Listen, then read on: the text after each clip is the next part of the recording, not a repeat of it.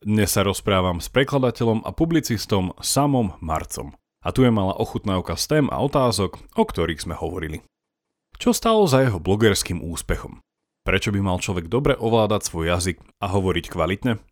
Prečo je tak ľahké slovami manipulovať a byť manipulovaný? A čo nás o sile slov učí George Orwell?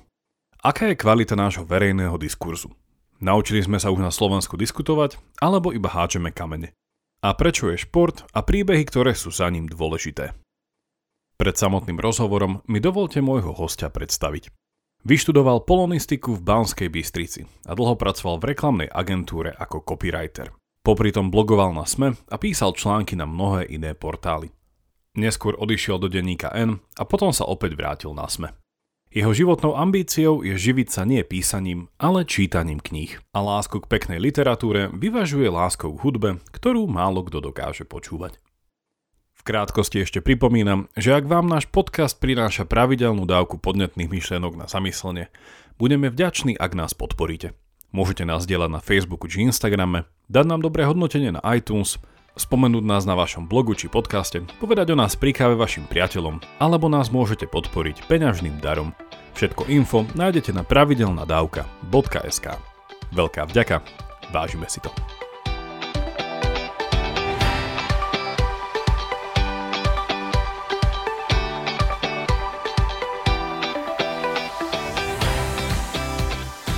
Čo si myslel tým, ja som to našiel, neviem, kedy si naposledy čítal ten svoj popis, čo tam máš na, na smečku.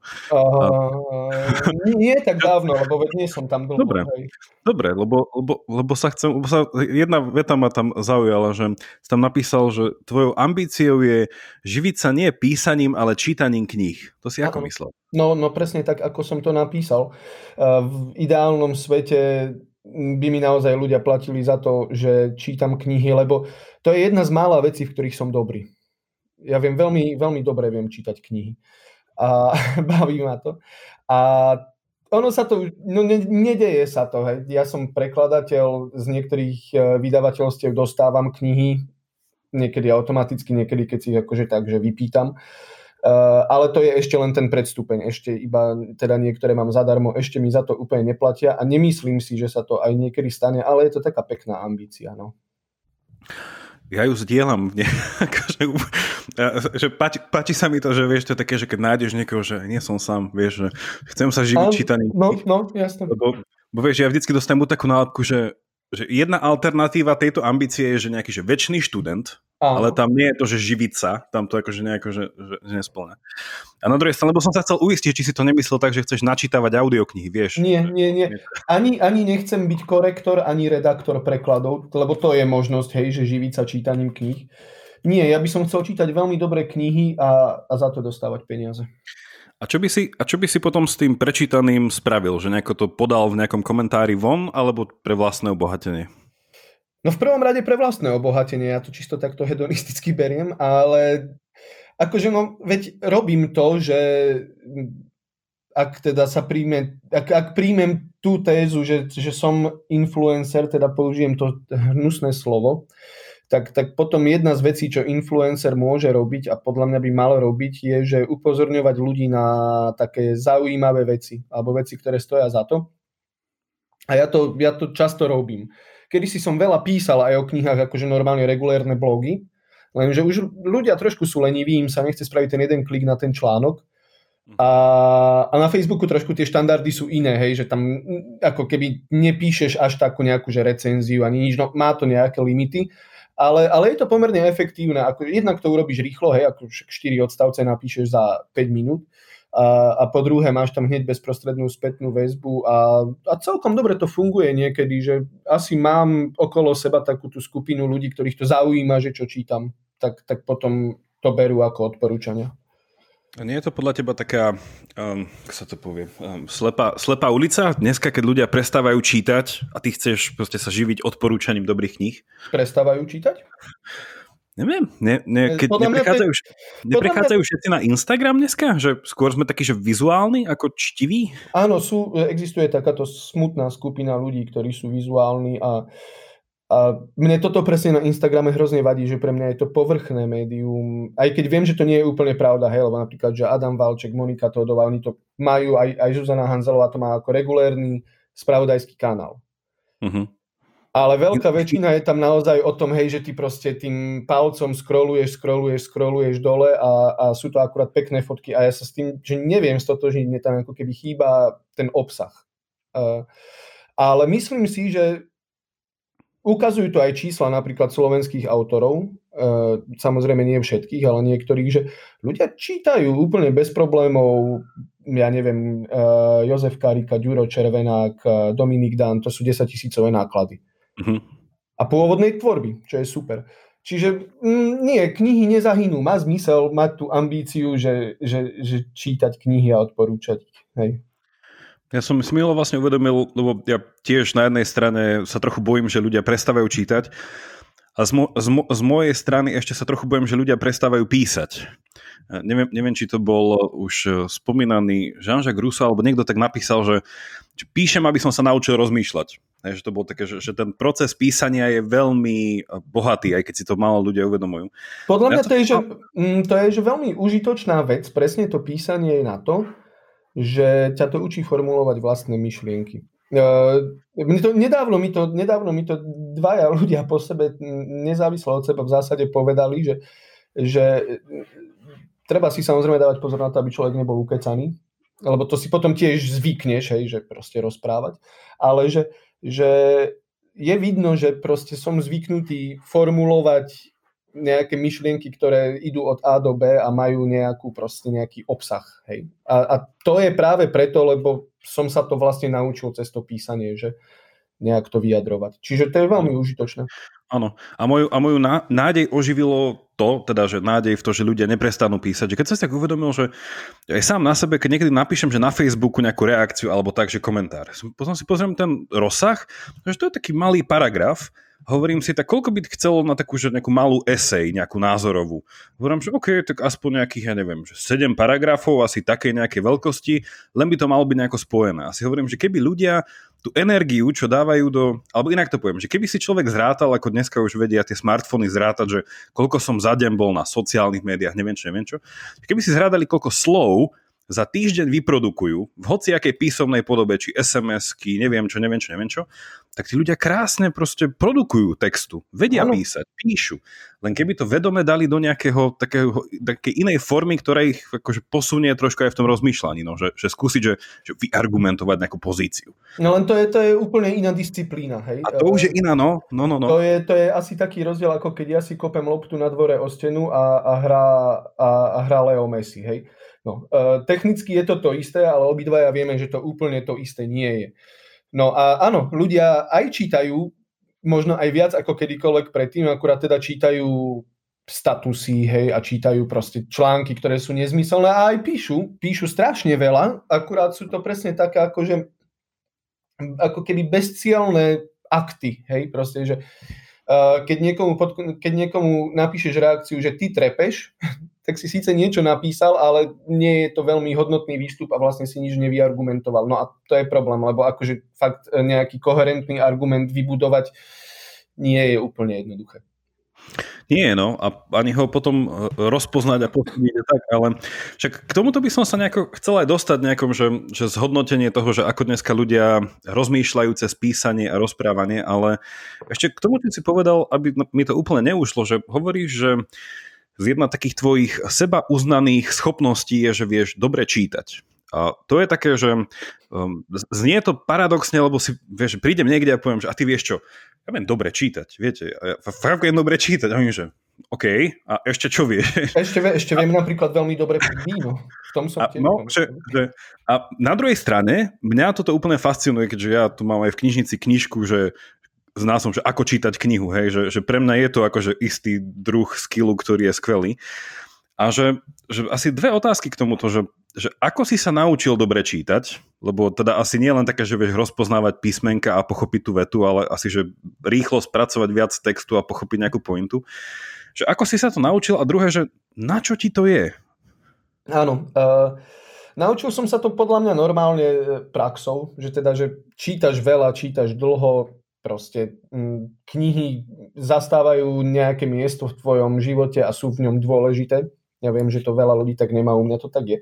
A, a potom áno, jedna vec je porozumenie textu, čo teda človek uh, nemá tiež bežne, hej, veď uh, PISA testy ukazujú, že to je že reálny problém na Slovensku.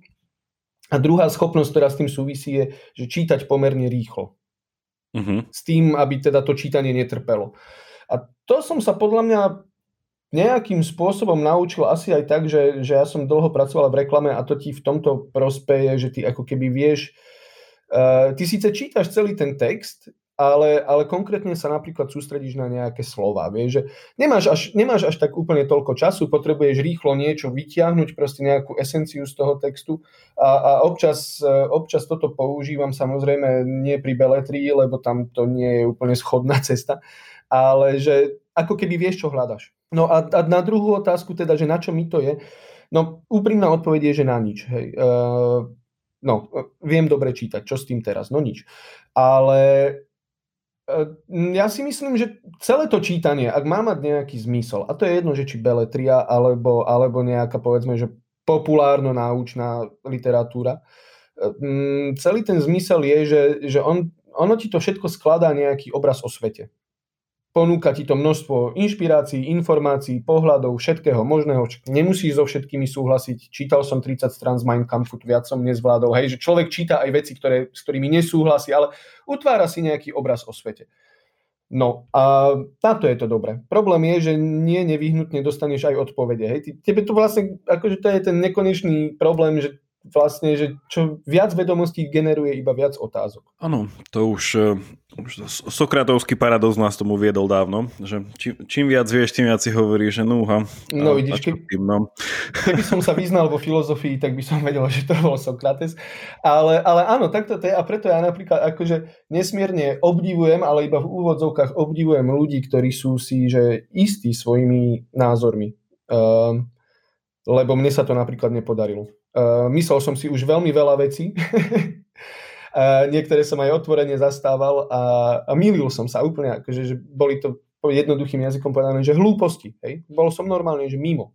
A niekedy v lete som o tom aj napísal článok do SME, že, že meniť názor je nielen že normálne, to je dokonca aj žiadúce. Uh-huh. Pretože e, nikto z nás nedospel ku celoživotnému poznaniu a neomilnosti, keď mal 20 alebo 25 alebo 30 rokov. To je jednoducho proces. No a paradoxne veľmi veľa ľudí na to reagovalo, na ten článok, že mm, reagovali v štýle, že, akože, že zmena názoru je v zásade, že zrada. že to predsa, hej, že to je ako keby, že... Toho seba, či, či okolia?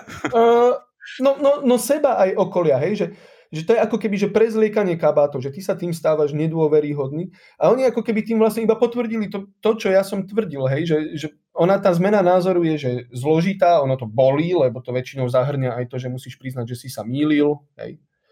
A, a preto to ľudia úplne nie sú ochotní pod, podstupovať a vlastne tie reakcie mi to iba potvrdili.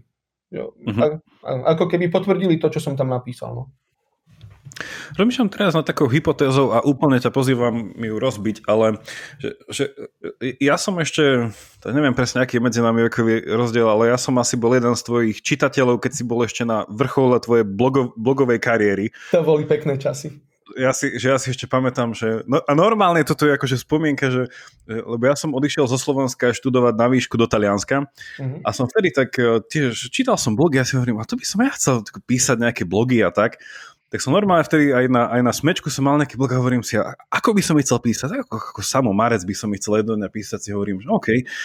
A rozmýšľam, že, že, že, čo tie tvoje blogy robilo, alebo tie články na tom blogu také, že zaujímavé. A rozmýšľam, že to je tá hypotéza, že či to nie je trochu tým, že, že keď človek naozaj rád číta a má tú tendenciu aj uh, vedieť rýchlo čítať s porozumením, akože vidieť nejaké tie skryté veci, že či toto u teba nespravilo nejako možno aj nevedomé e, ten rozdiel od iných blogerov, že si vedel aj, že čítať spoločnosť, čítať spoločenské javy, teda už tak nejako nadnesenie to čítanie, či toto konec koncov e, neviedlo k tomu, že nejakým spôsobom, keď človek veľa vie a uvedomí si, že ale aj tak stále nič neviem, a toto bola tá sokratovská skúsenosť, že čomu to vedie, tak to nevedie k tomu, že ty prestaneš chcieť vedieť viac, ale túžiš sa pýtať ľudí okolo teba, prečo vedia a prečo si myslia, že vedia to, čo vedia. Hej? A takto nejako, mm-hmm. že vznikla filozofia. Že jeden človek že vedel veľa a povedal si, ale ja stále veľa neviem a ostatní tvrdia, že oni sú presvedčení, že oni to vedia. A išiel, pýtal sa, kade chodil, tade s prepačením nasieral všetkých dookola, lebo prišli na to, že vlastne ani oni to nevedeli a na konci ho museli až zabiť, takže dávaj, dávaj si pozor.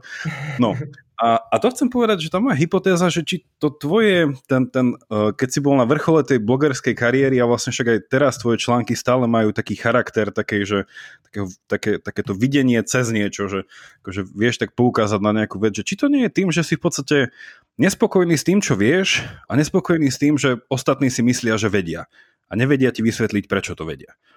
No ono je to podľa mňa kombinácia viacerých vecí.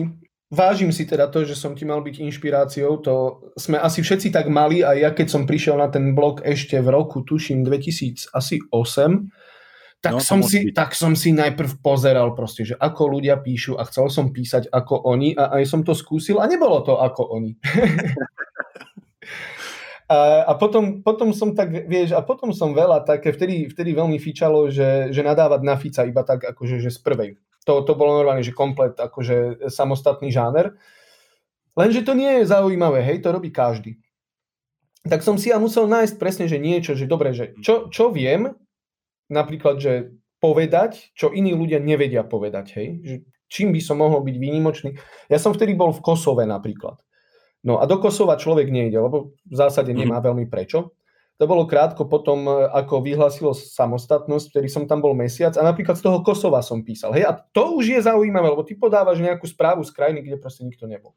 Potom som študoval v Polsku a Polsko je veľmi podobné Slovensku v niektorých veciach, v niektorých je zase že úplne iné. A, a písal som z Polska a písal som o Polsku, hej, a, a o takej tej akože národnej psyche, oni tí Poliaci ju majú veľmi takú intenzívnu. Čiže to si nájdeš, že akože, že o čom vieš písať. No a potom druhá časť je o tom, že, že ako písať. No a uh-huh. to zase presne podľa mňa už mm, tá reklama ma v tomto trošku vycepovala, e, že e, keď človek číta tvoj článok, e, ty ho nesmieš stratiť. Tam, ako on musí, to musí byť jasné od začiatku do konca, prečo každé slovo tam tak nejak je. To sa, to sa jednoducho naučíš. A, a no, čo sa týka toho, že si sa pýtal na to, akože, že, alebo si spomínal, že ja neviem, že vidím veci, ktoré iní nevedia, nevidia. Ja neviem, či to tak je a dokonca, ako som hovoril, ja sa dokážem veľmi kvalitne míliť. Hej. Mm-hmm. A ja jednoducho iba, naozaj, že to je moja výhoda a, a vždy bola a som s tým úplne spokojný, je, že ja naozaj píšem iba to, čo si myslím. Hej. Proste mm-hmm. si, si niečo pomyslím, potom to tam dám, to už je uverejnené, už sa to nedá vziať naspäť a potom je to buď pravda, alebo to nie je pravda, to čas ukáže vždy. Mm-hmm.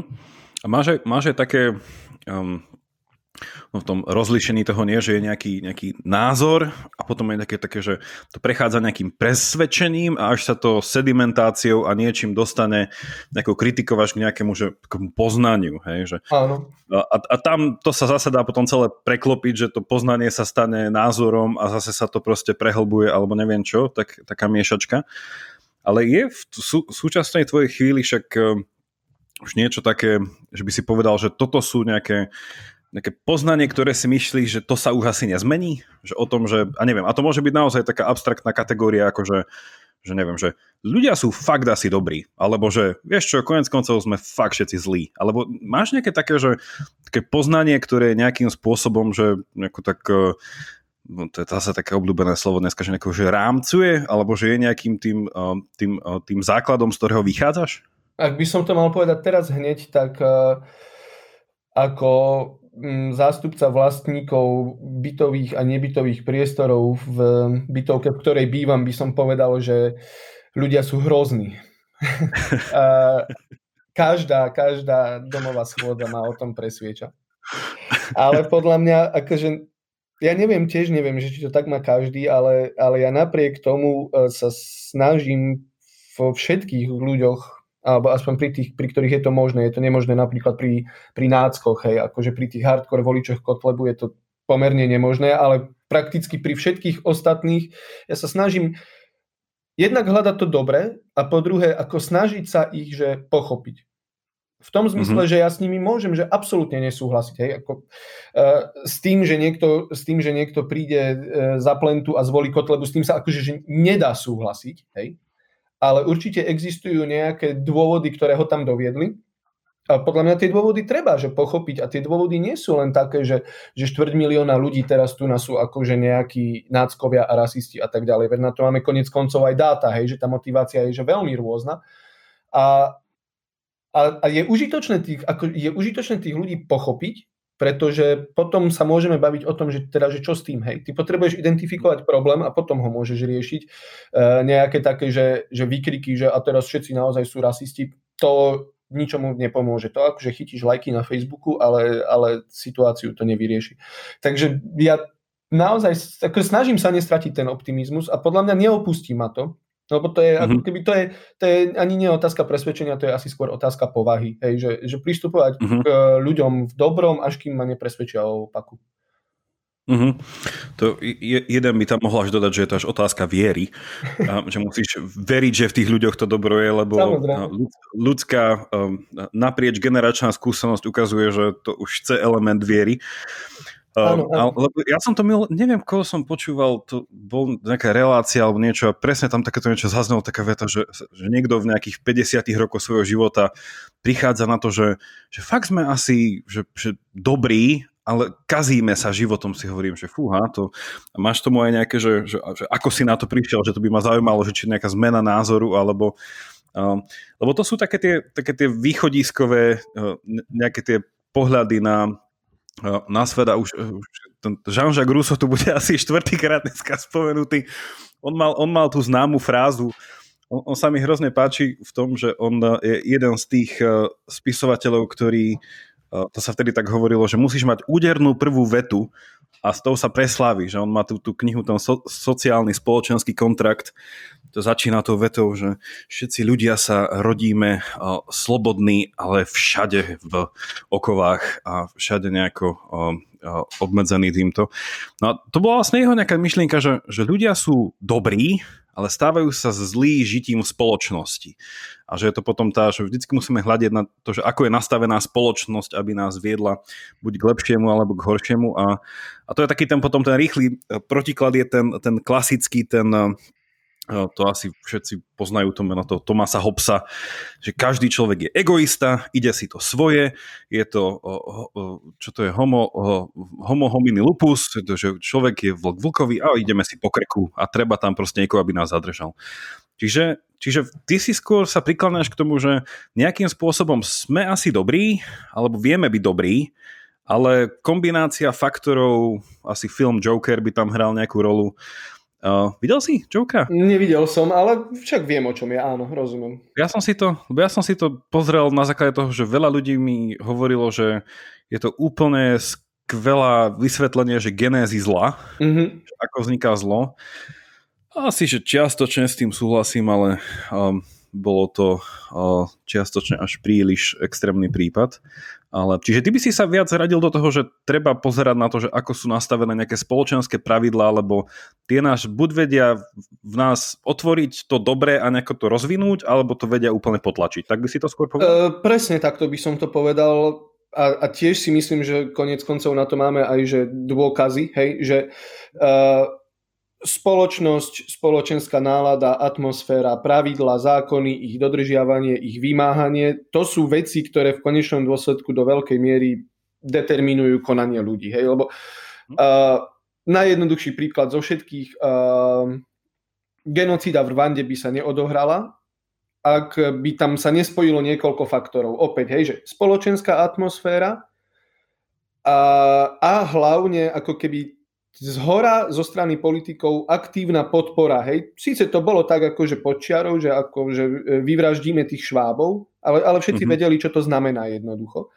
Uh, čiže m, to, čo robia autority, čo hovoria autority a ako to hovoria, veľmi prispieva potom k spoločenskej atmosfére a, a ja viem, že tým do istej miery tých ľudí staviam ako keby do takej pozície, že oni za nič nemôžu, hej, že, že vlastne oni iba robia to, čo im tí z hora povedia, to, to, to nie je celkom pravda. Mm, každý človek by mal byť schopný potom ešte toho samostatného úsudku.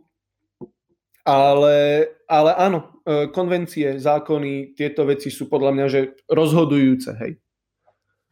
Respektíve asi, asi by mali byť, keď e, nechceme sa tu zabíjať nejako takto, len preto, že proste sa mi páči, hej. no. Uh-huh. A, sú tie, a sú tie konvencie iba nejako, že ako sa to zvykne povedať, že dohoda väčšiny, alebo že to, z, z čoho vychádza dobro tých konvencií? Lebo však sú zlé konvencie, dobré konvencie. A že podľa čoho určíme, že tieto by sme mali mať aj budúce storočie a tieto už by sme mali škrtnúť? Mm, ja by som si to takto akože arbitrárne nedovolil, hej, to by sme mohli ísť od prípadu k prípadu, ale, ale veď podľa mňa to je, že esencia civilizácie je, že, že konvencie sa menia a, a sa posúvajú. A, a presne, môžeme sa baviť, že, že kedy k lepšiemu, kedy k horšiemu, hej, holokaust bol pomerne zlá konvencia, uh, ale práve to vlastne akože m, práve preto my práve to je ten svet, v ktorom žijeme. Uh, ten neustály vývoj a, a neexistuje presne, neexistuje nič také ako nejaký že finálny stav. Hej. Neexistuje to v politike, neexistuje to v ekonomike, neexistuje to ani v spoločnosti, že teraz už je všetko urobené a už netreba nič. To jednoducho nikdy nie je pravda, pretože to by vlastne poprelo civilizáciu ako takú. To je o, o neustálom vývoji. No. Uh-huh. To, toto, je, toto je inak e, super vec, že, um, že keď sa ma niekedy ľudia pýtajú, že, že ty robíš tú filozofiu, nie? To je ako, že, neviem, to je pomalek nejaká akvaristika, že to robí iba pár ľudí a keď máš rybičky, ťa to zaujíma, keď nie, tak ťa to nezaujíma. A že, že čo sú nejaké tie praktické príklady toho, že nejaké že filozofické otázky. Napríklad toto je jedna z nich. Že, že pozriem sa, že nejaké širšie súvislosti, širšie, hlbšie synonymicky a že vnímam, že že svet, spoločnosť, my niekam smerujeme, alebo nikam nesmerujeme a je to o tom, aby tú chvíľu, čo sme tu boli, aby sme ju spravili ako keby že najznesiteľnejšou. Mm-hmm. A to je, že aj sme sa o tom rozprávali minule s um, Kubom Drábikom vlastne presne o tom, že ten rozdiel, že keď sa, um, že ako sa pozeral fašizmus a komunizmus na uh, toho nemeckého filozofa Hegla, že ako ho interpretoval, že, že obidve mali nejakým spôsobom, že tú utopickú, utopický pohľad, že je nejaká záverečná tá destinácia, kde sa chceme dostať. No a komunisti chceli úplne, že bezštátnu, rovnú, bezstriednú spoločnosť a zase fašizmus chcel mať proste taký ten až taký kráľovský štát, v ktorom ty nachádzaš svoju identitu, že ty keď si súčasťou štátu, vtedy niečo si a dovtedy nie si. Ale keď nie, tak sa vymenia ako koliesko proste na, na aute, lebo si nebol dobrý súčasť eh, toho stroja. A to je akože celá tá otázka, že keď sa ja niekedy zamýšľam, že kam ako spoločnosť, že smerujeme, že chceme niekam smerovať? Že, alebo že vieme historicky, že sú nejaké hrozne veľké zlá, ktoré sú dočasným smerovaním, že od nich ďalej a potom otázka, že ako ďaleko od nich je už to, čo je dobré. Nie? Že mm-hmm. bežím od vybuchnutej sopky, že tak 10 kilometrov už je taká bezpečná zóna, či ísť až niekde na Sri Lanku, tam to bude bezpečná zóna. A že ako to, ako to vidíš ty, že je nejaký, je nejaký bod, do ktorého sa chceme vzdialiť od nejakých spoločenských ziel, alebo v podstate je to iba o tom, že tie stále budú chodiť a učiť sa ako na bicykli, nie? že učiť sa nepadať, um, alebo učiť sa vstávať. Že, že ako to vnímaš? Um, no v prvom rade um, takto, presne, určite súhlasím s tým, že neexistuje nejaká predestinácia, hej, historická, že kam potrebujeme dospieť ako civilizácia a neexistuje ako keby ani konkrétny cieľ, ty si môžeš dať vágný cieľ, že chcem, aby sa čo najviac ľudí malo čo najlepšie. Hej? To, hm. to je asi podľa mňa že maximum toho, čo si môžeš takže e, stanoviť za civilizačný cieľ. Ale to neznamená, že tam dospeješ. E, pretože e, s tým, ako sa zlepšuje, dajme si, dajme si, áno, dajme si pracovné kategórie, že dobro a zlo, hej, také, také vágne, ale že e, povedzme, že e, dobro speje k tomu, že teda dať čo najviac ľuďom čo, čo najlepší život. Uh, tak tak, ako my k tomu podľa mňa, že postupne spejeme, hej, žije sa nám lepšie ako pred 50 rokmi, o 300 rokoch ani nehovoriac, ale zároveň s tým, ako keby, ako sa zdokonaluje to dobro, tak sa zdokonaluje aj zlo. Uh, pretože pred 500 rokmi by nebolo možné ani priemyselné vraždenie ľudí. Uh-huh. Uh, a navyše, veď vidíme to, to je inak že fascinujúce, hej, že veď e, od Tretej ríše mm, prešlo, že 80 rokov, hej, alebo 75, alebo ako si to vypočítaš, to vôbec, tak to je v histórii ľudstva, že extrémne málo.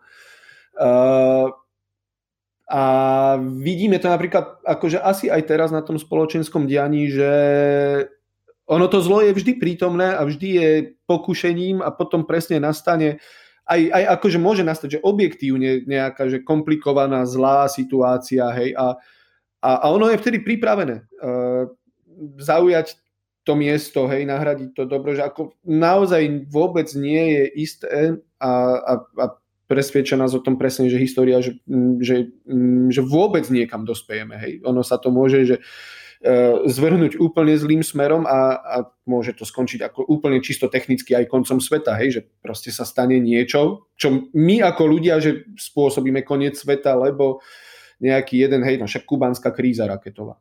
Áno. No to, ne, asi má to slovo viacero významov, ale jeden z nich je teda to slovo, že prezentizmus. A neviem, som to čítal, že, hm, že my žijeme v dobe tzv. Že prezentizmu a tá definícia bola, že prvýkrát v histórii ľudstva, asi takže reálne, že máme nástroje na to, že keby sme sa rozhodli, tak vieme prestať existovať. Mm-hmm. Že, že naozaj prvýkrát si vieme vedome vybrať, že, a teda, že položiť si tú otázku, že, že chceme ako ľudstvo celkovo že pokračovať? Že vidíme zmysel v tom, že nie je to iba taká otázka, že OK, chcem mať deti, moje deti budú mať deti, lebo mám nejaký statok, ktorý musím niekomu dať a nerozmýšľam ani na tom a neviem, čo sa deje proste 30 km odo mňa, ale že proste máme zmapovaný ten svet, vieme proste nejakú tú dynamiku globálnu a že, že oplatí sa to? A potom ešte sa do toho pridá takáto otázka a neublížuje naša existencia planéte, na ktorej sme, mm-hmm. hej, a, a nebolo by lepšie, keby sme, a ide, a ide sa, ide sa, sa začne akože uvažovať týmto smerom, čo je akože veľmi akože nový trend, že podľa mňa sa nikdy na to ľudia takýmto spôsobom uh, nepozreli, čo je, no, že uvidíme, ako sa uh, rozhodnú, ale... Myslím si, že na kolektívnu samovraždu všetkých nenahovoríš. Nie, nie, ale tam veľakrát stačí, ako sa hovorí, keď existujú tie kreatívne menšiny, uh, tak uh, dneska už tie prostriedky sú, ale ja som bol teraz na, neviem, nakoľko si fanúšik Hviezdnych vojen. Uh, Veľmi málo, no. To, to úplne stačí. Uh, lebo veľmi málo znamená, že vieš, čo sú Hviezdne vojny. Videl som asi dva diely, ale už ani neviem, ktoré áno. Ja som bol, ja som bol teraz na tú, na tú poslednú, čo už oni to, oni to postupov dobu, neviem, či si postrel, oni to začali nazývať, že sága. Áno. Že existuje, no. Tak toto už bolo, že ukončenie ságy, čo znamená, že kým nezačne nová sága. Um, ale to vlastne, že tá otázka s tým, že to je zase také, že kde sa dá filozofia celkom že aplikovať do rozmýšľania, že, že keď hovoríme, že nejaké že dobro a zlo, čo ty po tým myslíš? Že, že tá paralela tých hviezdnych vojen, a to je akože môj stál ústavičný nejaká otázka, chcem to pochopiť, že ako hviezdne vojny chápu dobro a zlo, lebo oni to tam majú, že sú to dve sily, že dobrá a zlá sila. Tie sily ako keby mali povahu nejako, že sú vedomé, lebo sa snažia ťa nejako presvedčiť, nejako ťa získať na svoju stranu. Hej? A súčasne je tam tá metafora toho, že tá sila je prítomná v tebe. Čiže je to niečo, čo vnútri pracuje, že to nie je ako gravitácia, ale je to nejaká vnútorná, až psychologická nejaká sila. Um, a potom akože celý problém Hviezdnych vojen je to, že nikdy nevysvetlili, čo je pôvod tejto sily, teda raz tam bol taký pokus, čo nevyšiel, a že či je to ultimátne, že jedna dobrá sila, alebo sú to dve sily, ktoré vždycky boli a vždycky budú. No a tie Hviezdne vojny to prezentujú tak, že vlastne tam ide nie ani tak o to, aby dobro porazilo zlo, ale aby sa tie veci udržali v rovnováhe. Mm-hmm. Že vlastne, že nedá sa dospieť k tomu, že zlo nebude, tak, to, tak aspoň to ja interpretujem tie Hviezdne vojny, ale dobro sa nikdy nemá zdať. Tak. A no to povedal to, myslím, to, že aj Václav Havel, hej. No. A, a moja teda otázka z toho je, že aby som to ešte prehlbil, že um, či, či s týmto nejako súhlasíš, že vlastne, že, že je iba teda úlohou tých dobrých je, aby neprestali byť dobrí.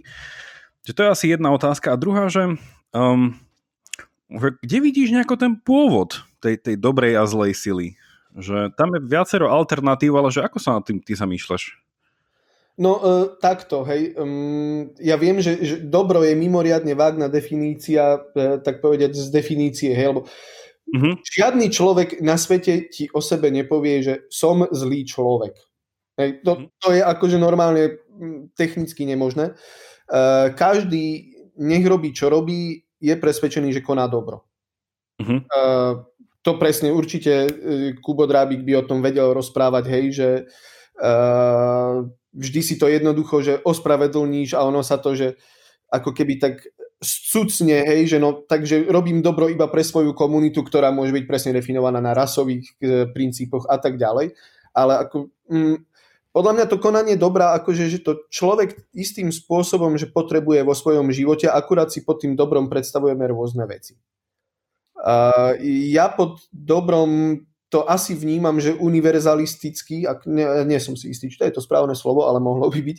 Uh, Vidím. V zmysle, že teda, že bez ohľadu na také hlúposti, ako je uh, rasa, pohlavie, pôvod, krajina, ja neviem čo všetko, že, mm, že sme proste, že sme jedno ľudstvo, žijeme na jednej planete, nejak spolu potrebujeme vychádzať a je oveľa výhodnejšie vychádzať spolu bez e, konfliktov a bez vojen a preto našim cieľom naozaj bez ohľadu na nejaké takéto faktory je, že čo najviac ľuďom dať čo najlepší život. To je naozaj podľa mňa tá že definícia toho dobra. Hej? A, na druhej strane mm, pýtal si sa, pýtal si sa, že či teda, že to zlo, že či to je v človeku prítomné. Ja si myslím, že áno. Akurát uh, tak ako som hovoril na začiatku, ten človek to ako zlo nevníma. On to, on to, on to vníma tak, že zjednodušene povedané, taká je doba, musíme urobiť toto. Inak sa nedá, stojíme proti stene, hrozí nám zánik, hej, presne tak ako uh, Kubo Drábik to píše v tom fašizme v tej knihe, že už nám naozaj nič iné neostáva, toto je existenciálna hrozba, my musíme konať a čokoľvek, čo spravíme, je ospravedlniteľné tvárou v tvár tomu, tomu ohrozeniu obrovskému. Čiže zlo existuje, iba sa tvári ako dobro. A je, a je to človeku takto prirodzené. Tak mi to vychádza. Uh-huh. Ono, nás sa na to pýtam, lebo toto sú také, že neviem, že nekedy sa niekto spýta, že, že prečo robíš tú filozofiu, tak, tak odpoveď bežná na to, že, že každý nejakú má a nedá sa ju nerobiť, hej, že, že máš nejakú tú ultimátnu schému, že, že tvoje puzzle má nejak, nejaké hranice. Hej? A že podľa čoho, že, že keď sa skladá puzzle, najprv začneš nejakými tými rohmi, nie? že niečo také. A že človek si to tak nejako, že to vyskladá a potom už ten stred nejako už no, do tej 80 nejako uvidíme, koľko sa z toho podarí kúskov tam dať.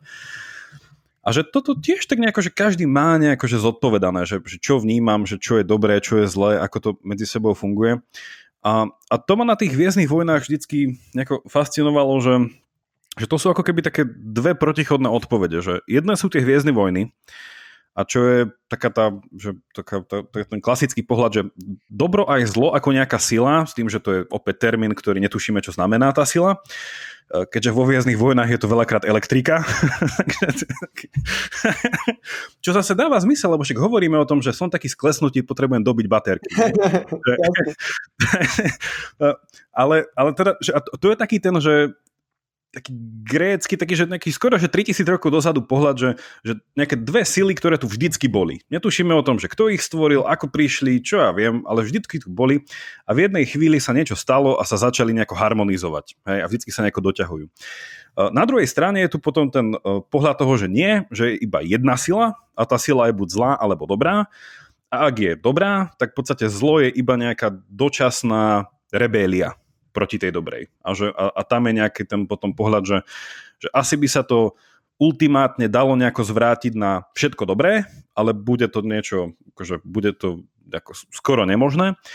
No a to je na tom akože, že zaujímavé, ja som o tom aj na, na tomto podcaste rozprával um, už, že, že, že také, že vnímanie zla a že ako vzniká, ako vzniká zlo. A je to, je to, že možno asi je náročné tým, že ako aj ty si povedal, že nevieme, čo je to dobro ako tak nejako, že, že, že to uchopiť. A vo filozofii nájdeš toľko názorov k tomuto, od, mm-hmm. od toho, že dobro neexistuje.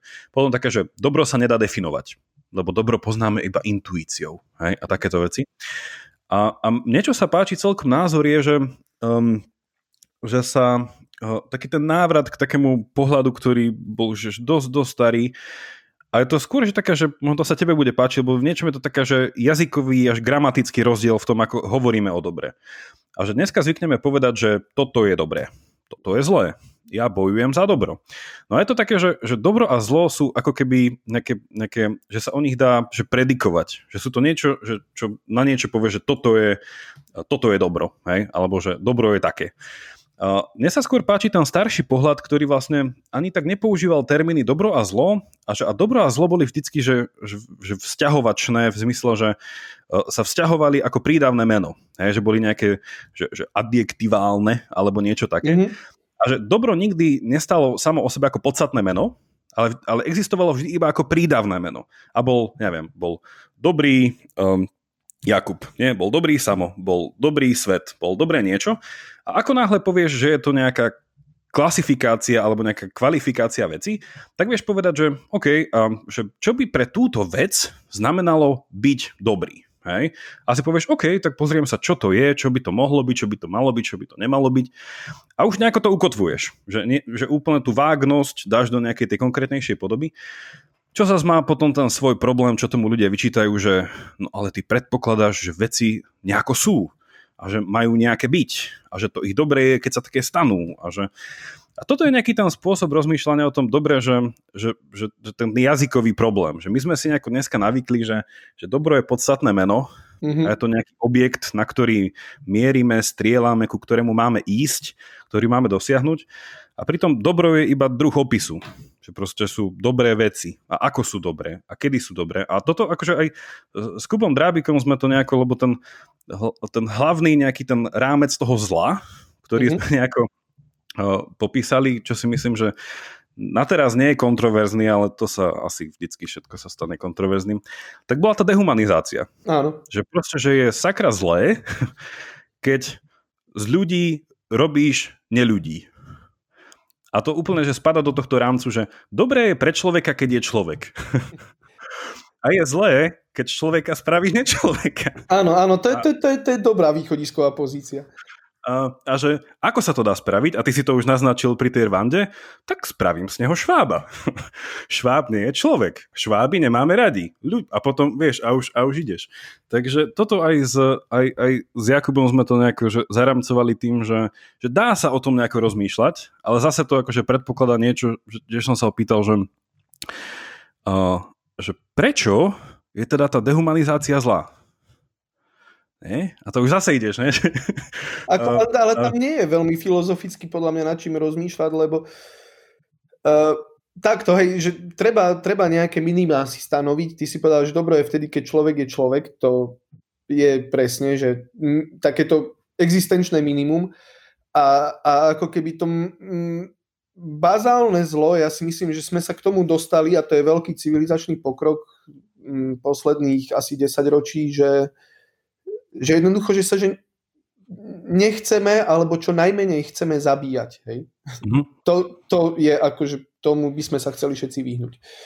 A, a preto je zlatá dehumanizácia, lebo to je v zásade na jej konci. Na konci každej dehumanizácie. Ona samozrejme, že mohli by sme sa do nekonečna baviť o tom, že ona má nejaké dôvody, nakoľko sú objektívne, nakoľko subjektívne, nakoľko pravdivé. To o tom sa môžeme akože baviť e, e, do troch kráľov ale... To už nie je veľa. To už nie je veľa, ale no však tri dní sa o tom baviť by úplne stačilo. Ale e, jednoducho ide o to, že každá tá dehumanizácia sa deje proste z nejakého dôvodu a má potom nejaké východisko, hej, e, k niečomu speje. A, a väčšinou naozaj je aj jej cieľom a aj logickým vrcholením je, ako to povedať, lebo to nemusí byť nevyhnutne iba, že vraždenie a zabíjanie, ale takto, že ubližovanie veľkej skupine ľudí na základe nejakých jej charakteristík. Hej. No. Uh-huh. Hej, to, toto si myslím, že dobrý point, že no tá dehumanizácia nemusí vždy končiť ako genocídou. Áno. Že už skončila veľakrát, ale môže to byť aj taká, že čisto, že dehumanizácia, že, uh, že úplne ľudí vystavíme uh, nekontrolovanej manipulácii. Hej, že, že, že to je taká tá, že, že, že, že asi myslím, že, že Kant by tú dehumanizáciu zmenil, že na, že na plne, že, um, že nekontrolovaná instrumentalizácia. Mm-hmm. Že ja mhm. tým ľuďom ani len nepoviem, že ich manipulujem a viem, že sú veľmi ľahko manipulovateľní a potom už iba ako treba nejakého Georgia Orwella, ktorý príde povie, že vlastne vy ste boli systematicky manipulovaní až natoľko, že milujete manipulátora. Áno. Hej? A že, a že jak je to možné? A, a toto v podstate, že tam nechcú ľudí zabiť, že proste ten systém ich pot, potrebuje, aby ten manipulátor mal z čoho, z čoho žiť a tak ďalej. Ale to je zase, zase jeden ten, ten aspekt toho, a Kant tuto zase dodáva nám ďalšiu, že do skladačky, a teda neviem, že nakoľko ty si v tomto nejaký, že ten o, taký nejaký osvietenecký o, nasledovateľ osvietencov, že, že pre Kanta to všetko nejako stálo na tom, že a to je zase tá jeden odtien toho, že, že čo znamená byť človekom, tak pre ňoho to bolo, že my ľudia nejako máme radi náš jazyk. Mm-hmm. A máme ho radi preto, lebo sme nejaké schopní cez rozmýšľať a tvoriť cez umenie a nejakým spôsobom proste sa seba presahovať a aj teda siahnuť k druhým až a tak ďalej. A pre Kanta to bolo čisto, že, že keď druhých manipulujem, tak vlastne úplne kašlem na to, že oni vedia byť sami sebou. Áno. Proste ja im poviem, kto majú byť. Že, že oni sa nevedia rozhodnúť. Že proste teda ten, taký ten autoritatívny prístup. A to je možno časť, teda nejaká téma, s ktorou by som sa možno neúplne e, v takom tom, tom e, dehumanizačno-existenčnom rámci chcel s tebou porozprávať, ale že čo je to na nás ľuďoch, že máme a vieme mať radi jazyk a vieme byť dobrí v jeho používaní a na druhej strane, že, až, že mali by sme byť dobrí v jeho používaní. A to, a to mi príde ako dobrá otázka na teba, keďže ty na jednej strane si bol v reklamke, bol si copywriter, čo je čistá práca so slovami, prekladáš, teda si prekladateľ, píšeš, um, dokonca už si aj podcaster, čiže slová sú ti, um, slová sú ty. Áno. Prečo? Prečo slova sú ja? Uh... Prečo, prečo sú ti slová také blízke? No, uh, lebo ja si myslím, že všetci máme nejaké schopnosti a, a konkrétne tá moja je, že že pracovať so slovami. Je to, uh-huh. je to do veľkej miery otázka zvyku, ako som hovoril, je to do veľkej miery otázka, že cviku, ako mm, nikto e, nenapíše svoj prvý článok ako hneď úplne najlepší, ale, ale hlavne e, tak ako ostatne všetko, čo rozhoduje o tom, akými ľuďmi sa staneme napríklad v dospelosti, tak tak to pochádza samozrejme z eh, rodinného prostredia a, a, a zo zázemia a v zásade z toho, k čomu ťa rodičia vedú. No a keďže môj otec je spisovateľ, uh, tak uh, klasické nedelné do obede, keď som bol dieťa, bolo to, že otec je v pracovni a ja počujem to klepkanie proste písacieho stroja. Hej. Čiže mm, ja, ja som k tým slovám bol presne, hej, že vždy vedený, že proste, že, že, že čítaj, aj, aj, aj píš, aj, aj všetko. Uh, a potom, keďže som to teda aj študoval som prekladateľstvo, tlmočníctvo, tak e, z toho mi vyplynula taká vec, že, ktorá nie úplne bezprostredne s tým súvisí, ale že, že, že slova naozaj majú obrovskú silu. Hej, uh, v dobrom a, a majú ju aj v zlom. To asi bez ohľadu napríklad na to, že, že akú mieru sympatie máme k eh, prezidentke Zuzane Čaputovej, uh, tak uh, ja si myslím, že ona vie veľmi správne voliť pomerne akože naozaj že silné, ja to poviem tak blbo, ale že kvalitné slova. Hej? To dobre hovoríš. Že, že ona akože no, naozaj... Ja, že... nekvalitné slova. No áno, jasné, hej, že existuje mnoho spôsobov, ako povedať tú istú vec.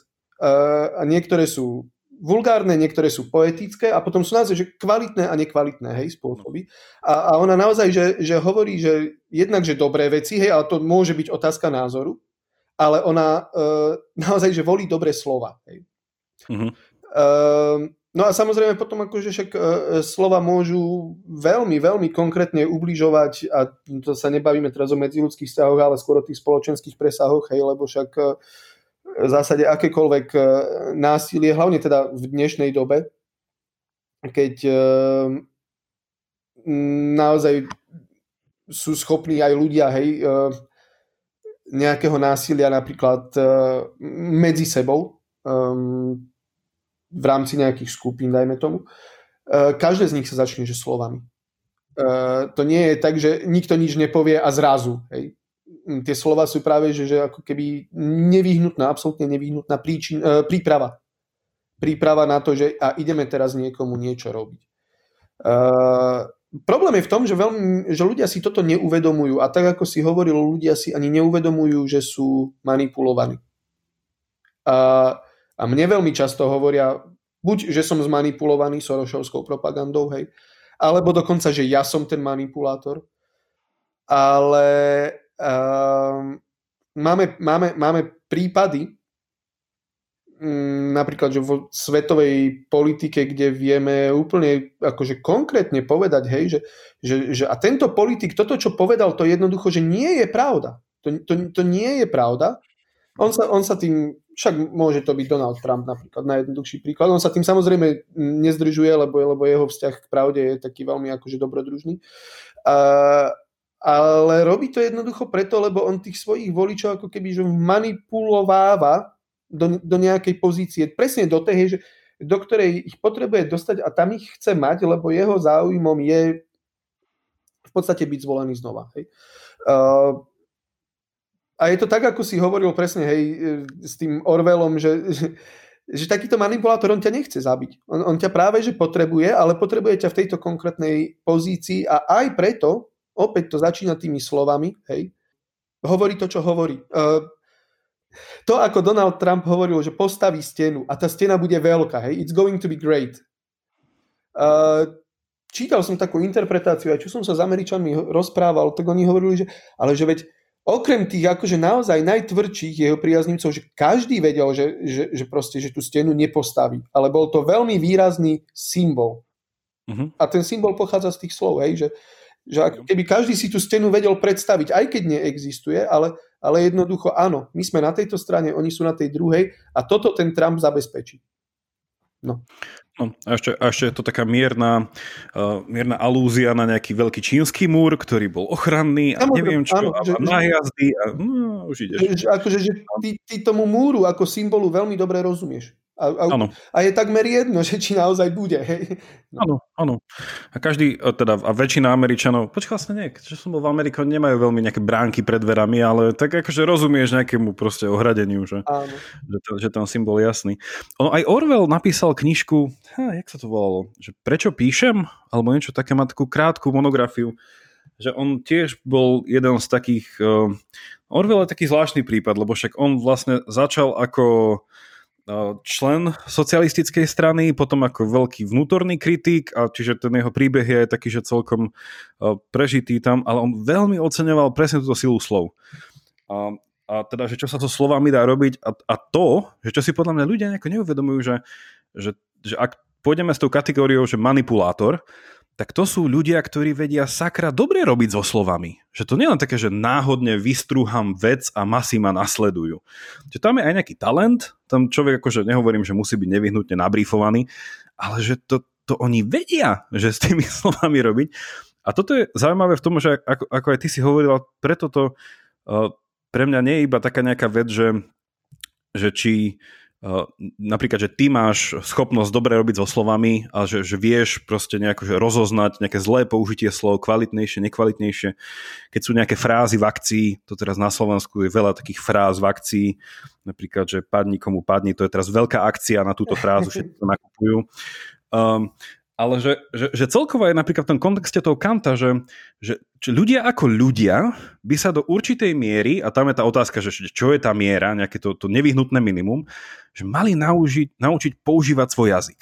Hej? A, a teda nehovorím, že teraz o nejakej uh, čisto uh, naučiť sa čítať, písať, počítať, hej, veci, ale napríklad, že naučiť sa ja neviem, že, že, že, že oceniť jazyk, že to, že vôbec že existuje, to nehovorím, že všetci musia čítať básne alebo neviem čo, ale uvedomiť si, že vlastne my rozmýšľame jazykom a že my sme reflektívne bytosti a že nás to odlišuje možno od iných sfér tohto sveta, že, že my naozaj sa zamýšľame a, že, a vieme, že ako sme spomínali na začiatku, že vieme sa míliť, vieme mať proste milné názory na veci a tak. A to všetko pracujeme v tom v slovách, hej, že, že my sme mali takú vtipnú anekdotu na, uh, mali sme mali sme na v kvante idei na, na tom podcaste sme mali hostia neurovedca a sme sa smiali, že v Big Bang Theory uh, sa Sheldon s Amy veľakrát uh, teda uh, hašteria o to, že ktorá tá vedná disciplína popíše ultimátnu povahu reality. Mm-hmm. Fyzika, Sheldon, alebo neuroveda, Amy. A tak sa vadia, vadia. A, a, a teda v tej diskusii na podcaste vysvetlo, že áno, chudákom filozofom zase ne, nezostal priestor na žitie. Hovorím, že no. A ja som na to odpovedal tak klasický Wittgensteinovský, teda jeden uh, rakúsky filozof jazyka, ktorý by na to iba tak v tichosti povedal, že však nech už sa dohodnú, ktorý to je, ale stále sa dohodnú v jazyku, ktorý bude zmysluplný pre obidvoch. Áno, takže vyťazíš. A, Takže asi potom povie, že, že ak by sme nemali nejaký zmysluplný jazyk a, a chápali pravidlá jeho zmysluplnosti a vedeli ich nejako na seba prenášať proste z rodičov na deti a tak ďalej a tak ďalej, tak by sme proste buď boli nejaké také, že bytosti, ktoré by fakt, že rozprávali tancom, alebo niečím, čo by sa ale tiež dalo symbolicky potom systematizovať do nejakého choreografie, čo je proste nejaký druh gramatiky. A, a stále by tam niečo takéto bolo. Čiže že mne toto akože na tom jazyku imponuje, že, že nejakým spôsobom to nemôžeme podceniť. A dneska mi to hra, teda nehovorím, že hlavne na Slovensku, bo to hlavne by bolo také asi nepodložené, ale že trošku sa bojím asi, že na Slovensku že nemáme jazyk v láske vo všeobecnosti. Čo si myslíš ty? Um, ja si myslím, že mm, ten problém, a nemyslím si, že je to iba na Slovensku. E, možno by sme sa mohli baviť o nejakých špecifikách, že, že čo na Slovensku, hej, čo nie, ale asi by sme to stávali trochu na vode, aspoň ja mám taký pocit. Ale že problém je takýto. E, rôzni ľudia um, dokážu oceniť rôzne veci. Hej, ja, ja napríklad dokážem oceniť uh, 40 metrový dlhý pas vo futbale a dokázal by som o ňom napísať článok. Hej. Niekto dokáže oceniť architektúru, niekto dokáže oceniť jedlo, niekto dokáže presne, hej, že oceniť jazyk, že nadchnúť sa preň. Lenže rozdiel medzi uh, futbalom, architektúrou a jedlom na jednej strane a jazykom na druhej strane je ten, že, že ten jazyk je naozaj, a teraz použijem anglické slovo, aj keď sme sa bavili, že ho, ich používať nebudeme, že jazyk je essential. Proste, že uh, on má oveľa, oveľa väčší vplyv práve na tú, hej, na tú realitu a na naše činy ako, ako futbalová príhrávka. Tá má, tá, má, tá má nulový vplyv. A prepáč, a poslucháčom, ktorí nevedia, čo je essential, to prekladáme veľmi cudzím slovom, že esenciálne. Á, esenciálne. Hej, že, ale akože, že bez jazyka sa nedá. Zatiaľ, čo bez, bez futbalovej príhrávky ano. prežiješ. Hej. Uh, len teda nedokážeš ľudí prinútiť k tomu, aby si ten jazyk vážili, aby ho, aby ho kultivovali a aj preto, že každý z nás prirodzene, či už podľa, ja neviem, hej, e, sociálneho pôvodu, inteligencie, tisíca kritérií používa, že iný. My hovoríme tým istým jazykom, ale používame zároveň, že iný jazyk. Hej. Ja, ja, ja tiež teraz rozprávam inak, ako keď uh, sedím s kamarátmi pri štvrtom pive v zore. Hej. No. Um, takže áno, to je ušlachtilý a tak povedať, že, že potrebný cieľ, že, že vážiť si jazyk a, a uvedomovať si, že čo hovoríme, ale mm, to, je, to je tak ako s tou civilizáciou, to je, to je nekonečný proces, a, kde vlastne, že úspech neexistuje. Hej. Uh-huh. Hej, to je, to je ústavičné snaženie sa je cieľ. Áno. Um, že e, tá, tá Wittgensteinovská terminológia toto nazýva, že jazykové hry, nie? Že, že ty teraz so mnou, my hráme jednu jazykovú hru, ale potom zase v krčme by sme hrali inú, ale čo vedie vždycky k tomu, že sú to také, že e, sústavy, ktoré ultimátne predpokladajú jednu spoločnú jazykovú hru, kde sa rozumieme ako civilizácia alebo ako nejaký životný priestor. Aj s, s, s Jakubom Drábikom sme hovorili o niečom podobnom, ale bolo to v kontexte národa, alebo nejaké idei národa, že že keď sa človek zamyslí nad tým, že, že potrebujeme národ ako mm, ten druh, alebo ako tú myšlienku, v ktorej rozmýšľame o usporiadaní spoločnosti, že je národ to, hlavne v kontexte nejakého neviem, romantického hnutia, že národ je dosť nová myšlienka a že ešte neprešla nejakým testom času dostatočne dlho ako napríklad demokracia. Um, a, že, a teda, že s Jakubom sme to tak nejako uzavreli, že je, ťaž, je to ťažká otázka, a to nie je preto, že by bol ťažký jej ten, ten predmet toho dopytovania, že čo je to národ a tak ďalej, ale ona je ťažká preto, že my si nevieme predstaviť, aké je to žiť mimo národa. Že proste, že my sme tak zžití v tom nejakom, v tej myšlienke, že prvý ten ťažký krok je výsť nad ňu. Že mm-hmm. proste to nejako zreflektovať, že aké by to vlastne bolo nebyť, ne, mať nadnárodné niečo, alebo niečo takéto. No a podobné je to napríklad, že aj, že keď sa rozprávame o tom jazyku, že podľa mňa celý ten problém, prečo k týmto otázkam ľudia prídu až neskôr, Je to, lebo v podstate ty k tej otázke prídeš cez ten jazyk, ktorý používaš. A cez ten jazyk, ktorý používaš v tom, že a vlastne ja mám jazyk a vedel by som aj bez jazyka rozmýšľať a sa zamyslíš a povieš, a to je zase v jazyku. A potom si povieš, tak teraz skúsim rozmýšľať potichu. A proste žiadne slova tam nebudú v mysli a že hm, a teraz je to nuda, teraz nad ničím rozmýšľam. A potom si povieš, že OK, že, že všetko, čo som sa kedy naučil a čo považujem za pekné, krásne, dobré, chválihodné, mi buď niekto vysvetlil, alebo na to poukázal, ale aj to poukázanie, a toto je napríklad ďalší z tých Wittgensteinovských rozlíšení, že, že keď poukážeš na niečo, ako ten druhý človek má vedieť, či poukazuješ na tvar alebo farbu danej veci. Mm-hmm. No a to zase to vyplýva nie z toho poukázania, ale z kontextu, v ktorom mu to ukážeš, že keď sme sa predtým o niečom bavili. Čiže to iba predpokladá to, že, že my stále sme nejakým spôsobom nevyhnutne odchádzali na ten jazyk.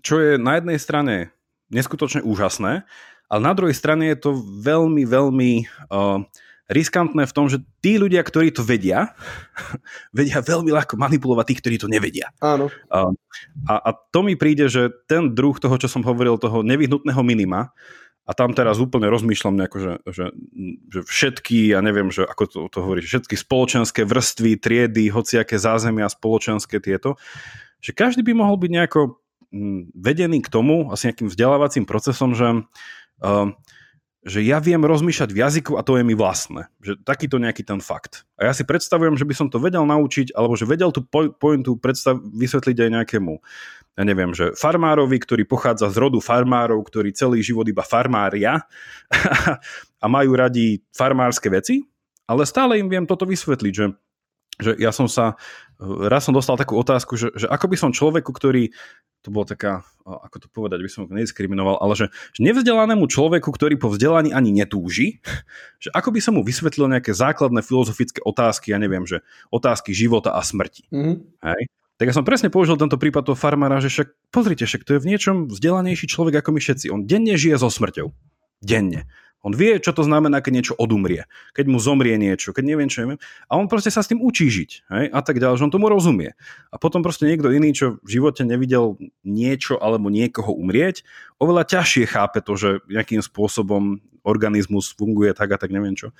Čiže podľa mňa toto sú také tie, a to Kant to už tak nejako nazval, že že to sú tie uh, terminus technicus, uh, že to sú tie, že tzv. že naše že a priorné kategórie poznávania, že, že tak že ak vieme rozmýšľať, všetci rozmýšľame takto. Mm-hmm. Inak by sa to nedalo. A tam bolo, že rozmýšľame v čase, rozmýšľame v priestore, rozmýšľame kauzálne, že to boli tie jeho nejaké veci, že, že nevieme si predstaviť, že nevieme rozmýšľať o niečom, čo by nebolo niekde.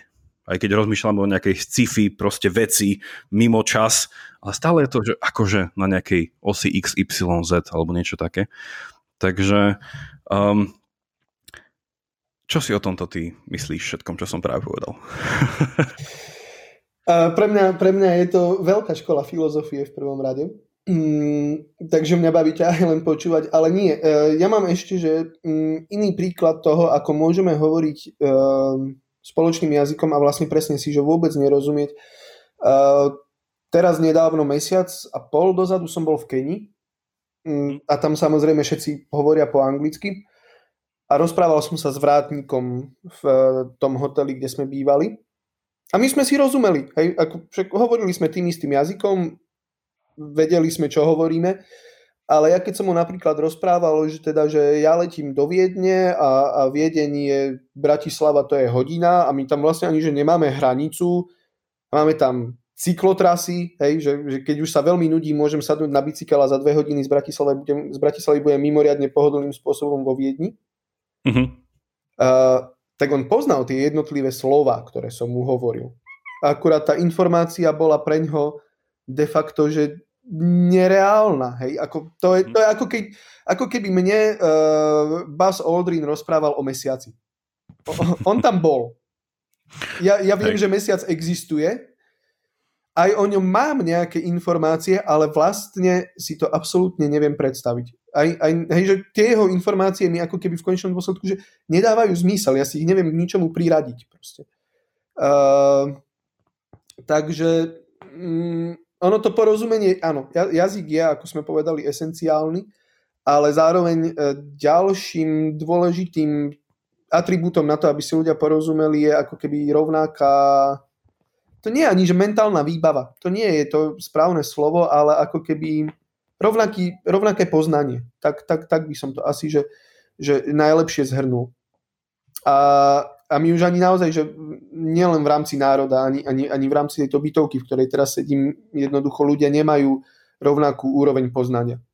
A, a to nechcem teraz, počkaj, nechcem, aby to vyznelo, že hlúpo, hej, že ja, ja som hore a, a potom všetci ostatní sú už iba podo to je tak, ako si hovoril s tým farmárom, že, že aj on má niečo, čo ja nemám a, a, a nikdy mať nebudem, hej, Uh, tak takisto určite uh, má, mám tu suseda napríklad, ktorý je vynikajúci človek v tom, že, že nás nespája uh, skoro nič, akurát tak to, že, teda, že bývame spolu v bytovke a, a obidvaja sme robili zástupcov, tak sme sa vlastne spoznali, a, ale on je napríklad že mimoriadne, mimoriadne praktický človek, čo mňa fascinuje, lebo, lebo ja akože uh, som prakticky prakticky vôbec.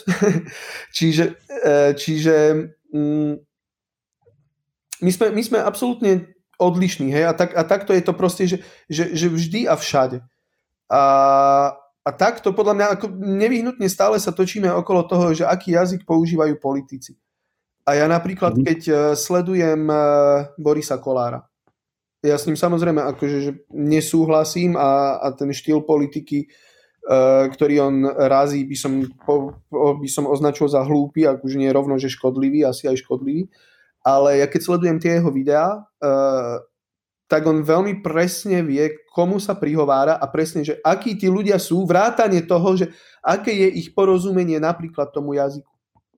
A, a to môžeš naplánovať, to si môžeš akože načrtnúť uh, marketingový plán, že vtedy poviem to, vtedy poviem to a vtedy poviem to, ale ty ak nemáš prírodzený talent, tak to jednoducho nebude dobre. Hej? A, a on má tento prírodzený talent presne takýmto ľuďom hovoriť presne takéto veci. To je neuveriteľne presvedčivé. No. Áno. Ono, e, ja som ťa asi, dúfam, že aj poslucháči bez toho vysvetlenia to pochopili, keď si hovoril, že, um, že aby to nevyznelo elitársky, že teda, že mať nejaký spoločný ten level poznania, ale to nie, že každý musí mať nejaké trojté PhD, neviem odkiaľ a potom tá spoločnosť bude fajn. Ja, ja, ja mám magistra z Banskej Bystrice, hej. No. že, že, že v tomto napríklad mňa úplne fascinuje, bola v, čo sa nazýva, že nejaké že, že dejiny myslenia alebo niečo také, že keď sa nejako snažia vystopovať, že kde nejaké zaujímavé myšlienky vznikli, tak vlastne v 18. storočí Škótsko bolo veľmi takým pekným miestom na zaujímavé myšlienky, že kto ešte nebol v Edinburgu, že podľa mňa to iba to miesto provokuje krásne myšlienky. To je jedno z mojich najobľúbenejších miest, áno. Takže, no, takže to je, to, to je úplne že fascinujúce. No a tam, keď sa vlastne nejako dával dokopy to škótske osvietenstvo, tak tam bol jeden taký, on sa teraz trochu opäť dostáva do povedomia, taký zabudnutý filozof, on často, že keď sa nejako, že takí ľudia si pamätajú ešte z nejakej nosky, že veľké mená filozofov, nie, že to bol nejaký Sokrates, potom bol nejaký Aristoteles, potom si často ľudia pamätajú, že bol nejaký Kant, no a potom e, ešte pred Kantom možno si pamätajú, že bol taký, že Hume, David Hume, to neviem, či niektorí. No a potom, že nejako sa to tak nejako vysvetľuje. No a medzi tým Humeom a Kantom bol taká fascinujúca osoba, to bol vlastne súčasník, lebo oni boli všetci súčasníci. Jeden, jeden škód sa volal Thomas Reed. No on mal takú peknú myšlienku, že o tomto našom jazyku, že, že keď sa bavíme o týchto, on by to nazval, že umelých jazykoch, slovenčina, angličtina a neviem aké už staré jazyky, a snažíme sa pýtať to, že či vôbec fungujú na nejakej rovnakej báze, že či každý tento jazyk má predmet a prísudok, alebo neviem čo, že, že ja som, že mňa táto láska k jazykom zaviedla až k dvom semestrom čínštiny a je to zaujímavé vidieť, že tie jazyky stále sú v niečom podobné. Ale napríklad, a tento Thomas Reed, on mal takú teóriu ešte k tomu, že OK, že máme tieto jazyky, ktoré sme si vytvorili, tieto, to, to, manipulácia s tými symbolmi, ale on povedal, že všetky aj tak nevyhnutne vychádzajú z toho, čo on nazýval, že prirodzený jazyk. Mm-hmm. A to, bol, to bolo niečo také, čo by... Mm, môže to byť vysvetlené cez niečo také, že ešte že predreflexívny jazyk, ako nejaký, že umenie, že nejaký, že tanec, mm, maľba alebo niečo, ale aj tam je tá otázka, že či to interpretujeme potom už cez jazyk, ale skôr by to potom ešte mohlo ísť do až takého niečoho, že tie otázky toho, že či všetci ľudia nemáme nemáme nejakú predispozíciu rozumieť niečo nejako. Mm. Že nejako, že sme empatickí, alebo že, že toto by bol ten druh jazyka, ktorý on vnímal. A podľa mňa v tomto, že, že, že ľudia že sú, majú spoločné, aj keď napríklad by nemali žiadny spoločný záujem, alebo jeden by bol praktický, druhý nepraktický. Že typujem, že každý vie, čo to znamená byť, že do kosti urazený alebo minimálne videl niekoho a nechápal, prečo taký je. Hej? Alebo že, a takéto veci. A to by akože ten, ten Škód považoval, že to sú nejaké tie veci, z ktorých my formujeme náš jazyk. Mm-hmm. Hej? Že, že akým spôsobom eh, potom eh, tvoríme tu nejakú slovnú zásobu a tak ďalej. Toto k tomu, ale že ak si hovoril o tom Kolárovi, že mňa fascinuje um, napríklad, že politická strana za ľudí, ak to tak môžem povedať uh, jasne, že oni ako keby tam chýbal takýto rečnícky talent. Že oni v podstate podľa mňa aj vedeli nejako si, neviem, že niekto by im vedel povedať, že hovorte pre ľudí, že vy sa nebavíte medzi sebou, tí desiati, čo tam sedíte. Že nikoho nezaujíma, či ty dokážeš tomu proste, že sa míli. Že proste, že to je ako tento náš podcast, že, že tebe môže byť z tej miery úplne jedno, čo hovorím ja, ale keby si chcel niekoho presvedčiť a získať voličov tohto podcastu, tak hovoríš k ním, hej, nie ku mne.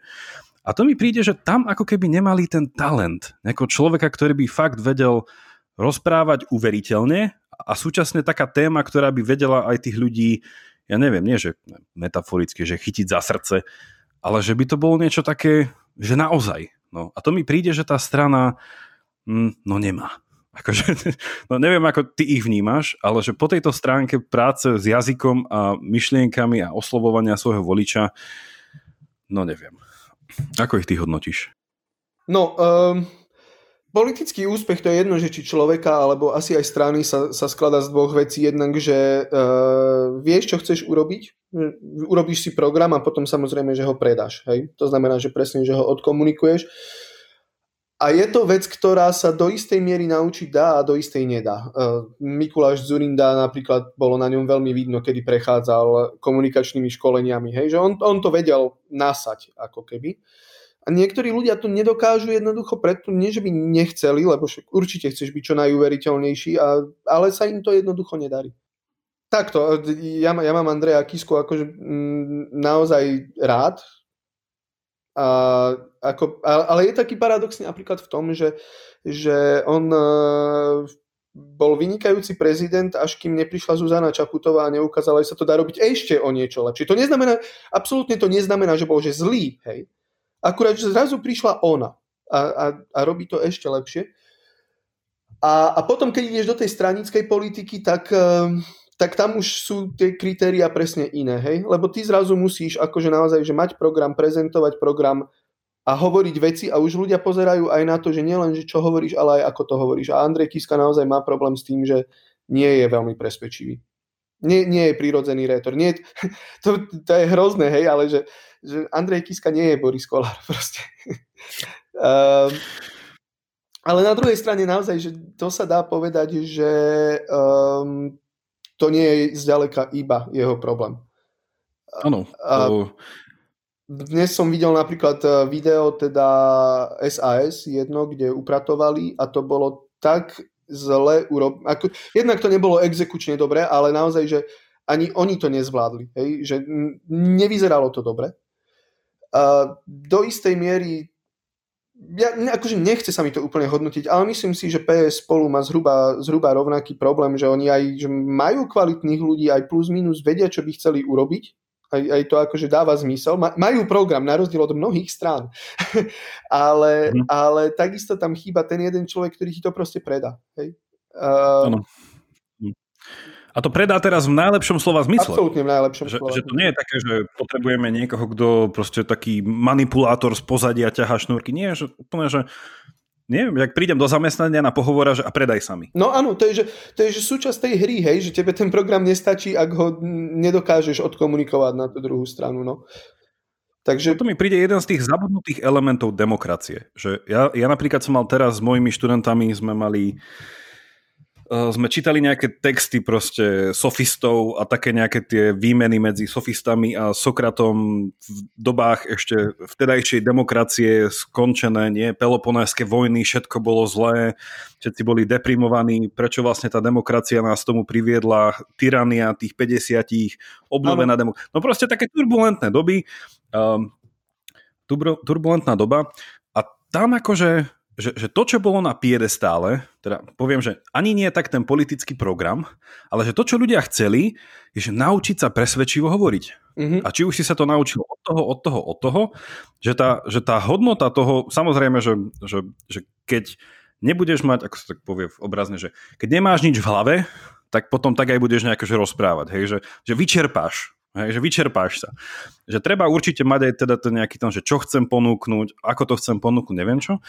A to si verím, teda verím, že asi má veľa ľudí a vedelo by o tom nejako rozprávať, ale ten spôsob, že ako, hej, že, tá, že dneska mi to príde pomaly, že, že slovo rétorika, alebo že rétor, to je, ak proste si človek predstaví, ja neviem, nejakú, nejakú stredovekú katedrálu, alebo niečo, že to tam boli retori, ale dneska už retoriku neriešime, lebo dneska všetci vedia, čo kto chce povedať, že každý má nejakú tretiu vetu a že dneska sa proste nemusíme toto, a že však retorika, viete, aké je to proste že dôležité a, a, a potom ešte, že keď sa retorika spojí s tým, odkiaľ vyšla, že pódium, mm-hmm. že je to vlastne iba taká vynesená súčasť divadelnej hry do politickej arény, oprášená nejakou argumentáciou, že to je na to, akože to fakt človeka musí aj baviť v niečom, že, že až takom dobrom, že to si musíš až užiť.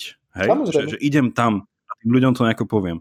A toto mi príde, že, že ja to prajem tým ľuďom, že aby sa že aj na jednej strane, že na to tam našli tí ľudia, ale ja sa tak vždy sám seba pýtam, že a to neplatíte si takýchto ľudí, že aby vás tom školili, že, že nevidíte ten nedostatok, ale uh, neviem, to ono som možno to, iba. Áno, ono sa to proste do istej miery, že nedá, hej, že sú veci, ktoré opäť, že každý mm, človek má niečo, čo nedokáže. Alebo kde má nejaké svoje limity a proste, že za ne nemôže ísť bez ohľadu na to, kto ho školí, koľko peniazí do toho investuje, jednoducho, jednoducho to nedokáže.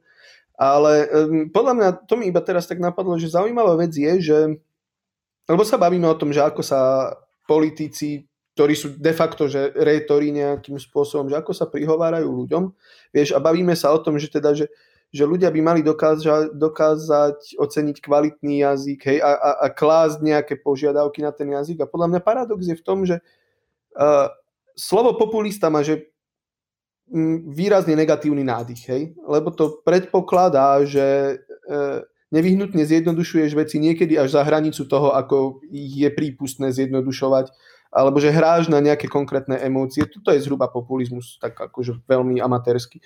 Uh, ale, ale zároveň, že, že, že z, čoho to, z čoho to pochádza, hej? že to slovo, to je zo slova, že populus. To znamená, že to je, že uh, človek, ktorý sa dokáže prihovoriť ľudu. Tak, hovorí jazykom ľudu. Tak, aby mu, t- áno, že hovorí tak, aby mu tí ľudia rozumeli. Uh, čiže, a to opäť to nie je, že, to nie je, že kritika, ani opäť sa nebudem vyvyšovať, ale že no, väčšina ľudí mm, reflektuje na ten jednoduchší jazyk. Hej? Už, že do akej miery a tak ďalej, to sa môžeme zase že do, do troch kráľov baviť, ale jednoduchý jazyk je zrozumiteľný. Wittgenstein nie je zrozumiteľ. Vieš, vieš, no. Áno. Nie, akože ja v tomto úplne súhlasím, že, že, že anekdotálne ja sa hrozne smejem vždycky nad tým, že lebo ja som začínal v politickej vede a potom som migroval k filozofii a keď som začal eh, robiť filozofiu, tak mi moja mamina povedala, že ale Jakub, prosím ťa, nikdy sa nezabudni s nami rozprávať jednoduchým jazykom. Vieš, a tak vieš, úplne vieš, tak úprimne, že lebo ona vedela, že to je vieš, tech, te, technikus, terminus tam, hen a je to taký, že, že ja to vidím, že, že čím viacej obohatíš svoje myslenie o nejakú novú nejakú koncepčnú výbavu, že sa naučíš rozmýšľať s inými slovami, tak nevyhnutne ťa to ťahá niekde. Proste to máš však podobne ako vo všetkom, že vydáš sa na to e, nejaké jazykové dobrodružstvo. Ale súčasne, že každý sme vyšli z nejakého toho jednoduchého prostredia, kde sa proste rozoberalo to a to, že kde, či sú peniaze na hento, či bude hento, či hento toho bude dosť, kedy si kúpiť nové topánky. A to mi príde stále v tej, v tej, v tej Wittgensteinovej metafore, že, že tí politici by mali byť veľmi senzitívni na tieto jazykové hry. Že vedieť, že aká je nejaká celoslovenská jazyková hra, potom napríklad, že regióny, ktoré chcem osloviť, aká je ich jazyková hra, no a proste tú hru tomu prispôsobiť. Že, ale, a, a, tak ne, a podľa mňa, že toto sa veľmi dobre v tom najlepšom slova zmysle darí presne prezidentskej Čaputovej. Že ona v niečom pochopila, teda neviem, nakoľko je tam spolupráca jej radcov, proste, že kto, je, kto jej to píše, čo z toho je jej tvorba, a preto teda sa ju snažíme dostať aj na tento podcast a, a teda ísť za ňou s týmto podcastom.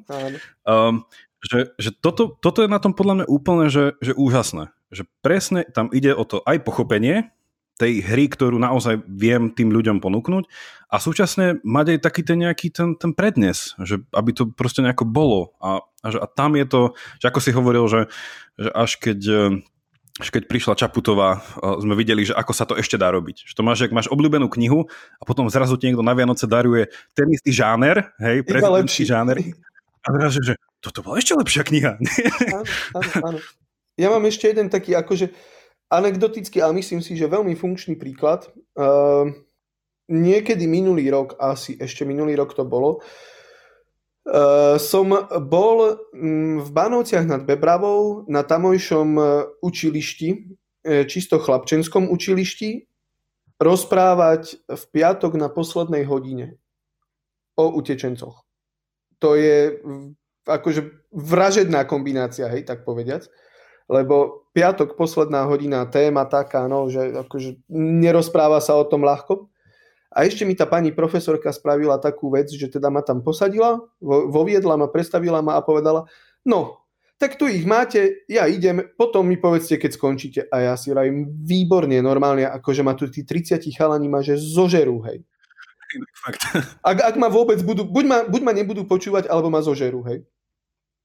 A ja som normálne spravil takú vec, teda, že ja som sa postavil spoza tej katedry, posadil som sa na prvú lavicu v strednom rade a začal som, začal som uh, tu, lebo však to nebola úplne prednáška, diskusia, hej, hoci čo, začal som to slovami, že no čo počúvajte, čo budeme robiť, budeme ich strieľať? A, a potom počas toho, ako som im rozprával, vedome presne, ja som volil, že jednoduchý jazyk, ja som tam, akože dokonca som normálne, že používal, že také tie uh, vulgarizmy na podfarbenie toho, uh, čo chcem povedať. Vedel som, že teda, že tá profesorka tam nie je, hej, čiže uh, som sa s nimi jednoducho rozprával tak, um, ako sa oni medzi sebou rozprávajú. Pretože naozaj aj ja sa rozprávam s priateľmi inak, ako sa bavíme my tu teraz. Na konci tej hodiny zazvonilo a oni tam všetci ostali sedieť. A počúvali ma ešte, alebo respektíve rozprávali sme sa ešte asi ďalších 10 minút. A, a všetkým tým tak klasickým problémom, ktoré sa týkajú diskusí o utečencoch, hej, že uh, a nechceme ich tu a, a, a dáme ich do plynu a, a však sú čierni a však sú moslimovia a ja neviem všetky, no všetky tieto veci tam absolútne nezazneli. My sme ako keby dokázali nájsť takéto presne to minimum, na ktorom sa zhodneme. Hej? A dokázali sme hovoriť spoločným jazykom. No. Áno. Nie, a to, toto je podľa mňa, že ďalší z tých, však to sa tak hovorí, nie, že, že keď to nevieš vysvetliť 13-ročnému, tak tomu nerozumieš, že, to, že, že takéto nejaké veci.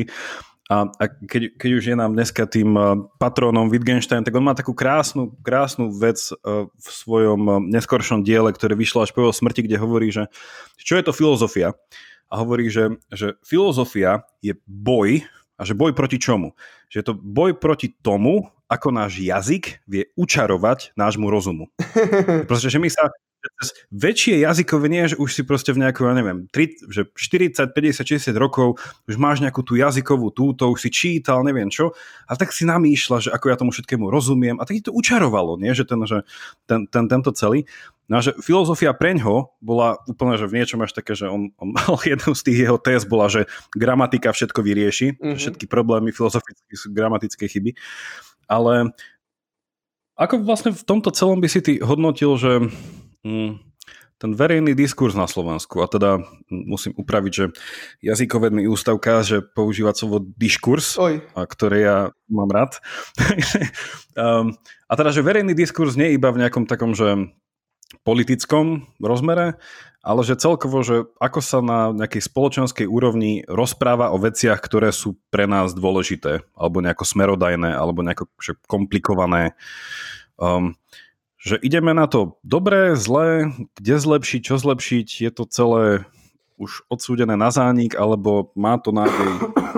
Ja napríklad, akože keď sme sa ešte rozprávali o tom, že ako, um, akí dobrí rétori sú politici, mne ako príklad, že vynikajúceho rečníka napadol uh, Robert Kaliňák. On bol brilantný diskutér. Problém bol len v tom, tak je dobré, že politicky o ňom môžem hovoriť v minulom čase. Uh, problém bol len v tom, že on to svoje diskusné umenie používal na manipuláciu, na klamstva, na fabuláciu, na logické fauly, hej? Ktoré, ja keď, som, ja keď som tú diskusiu počúval, ja som videl, kde fauluje, hej, že akože neargumentuje poctivo, lenže ako mnoho ľudí to takto neprečíta.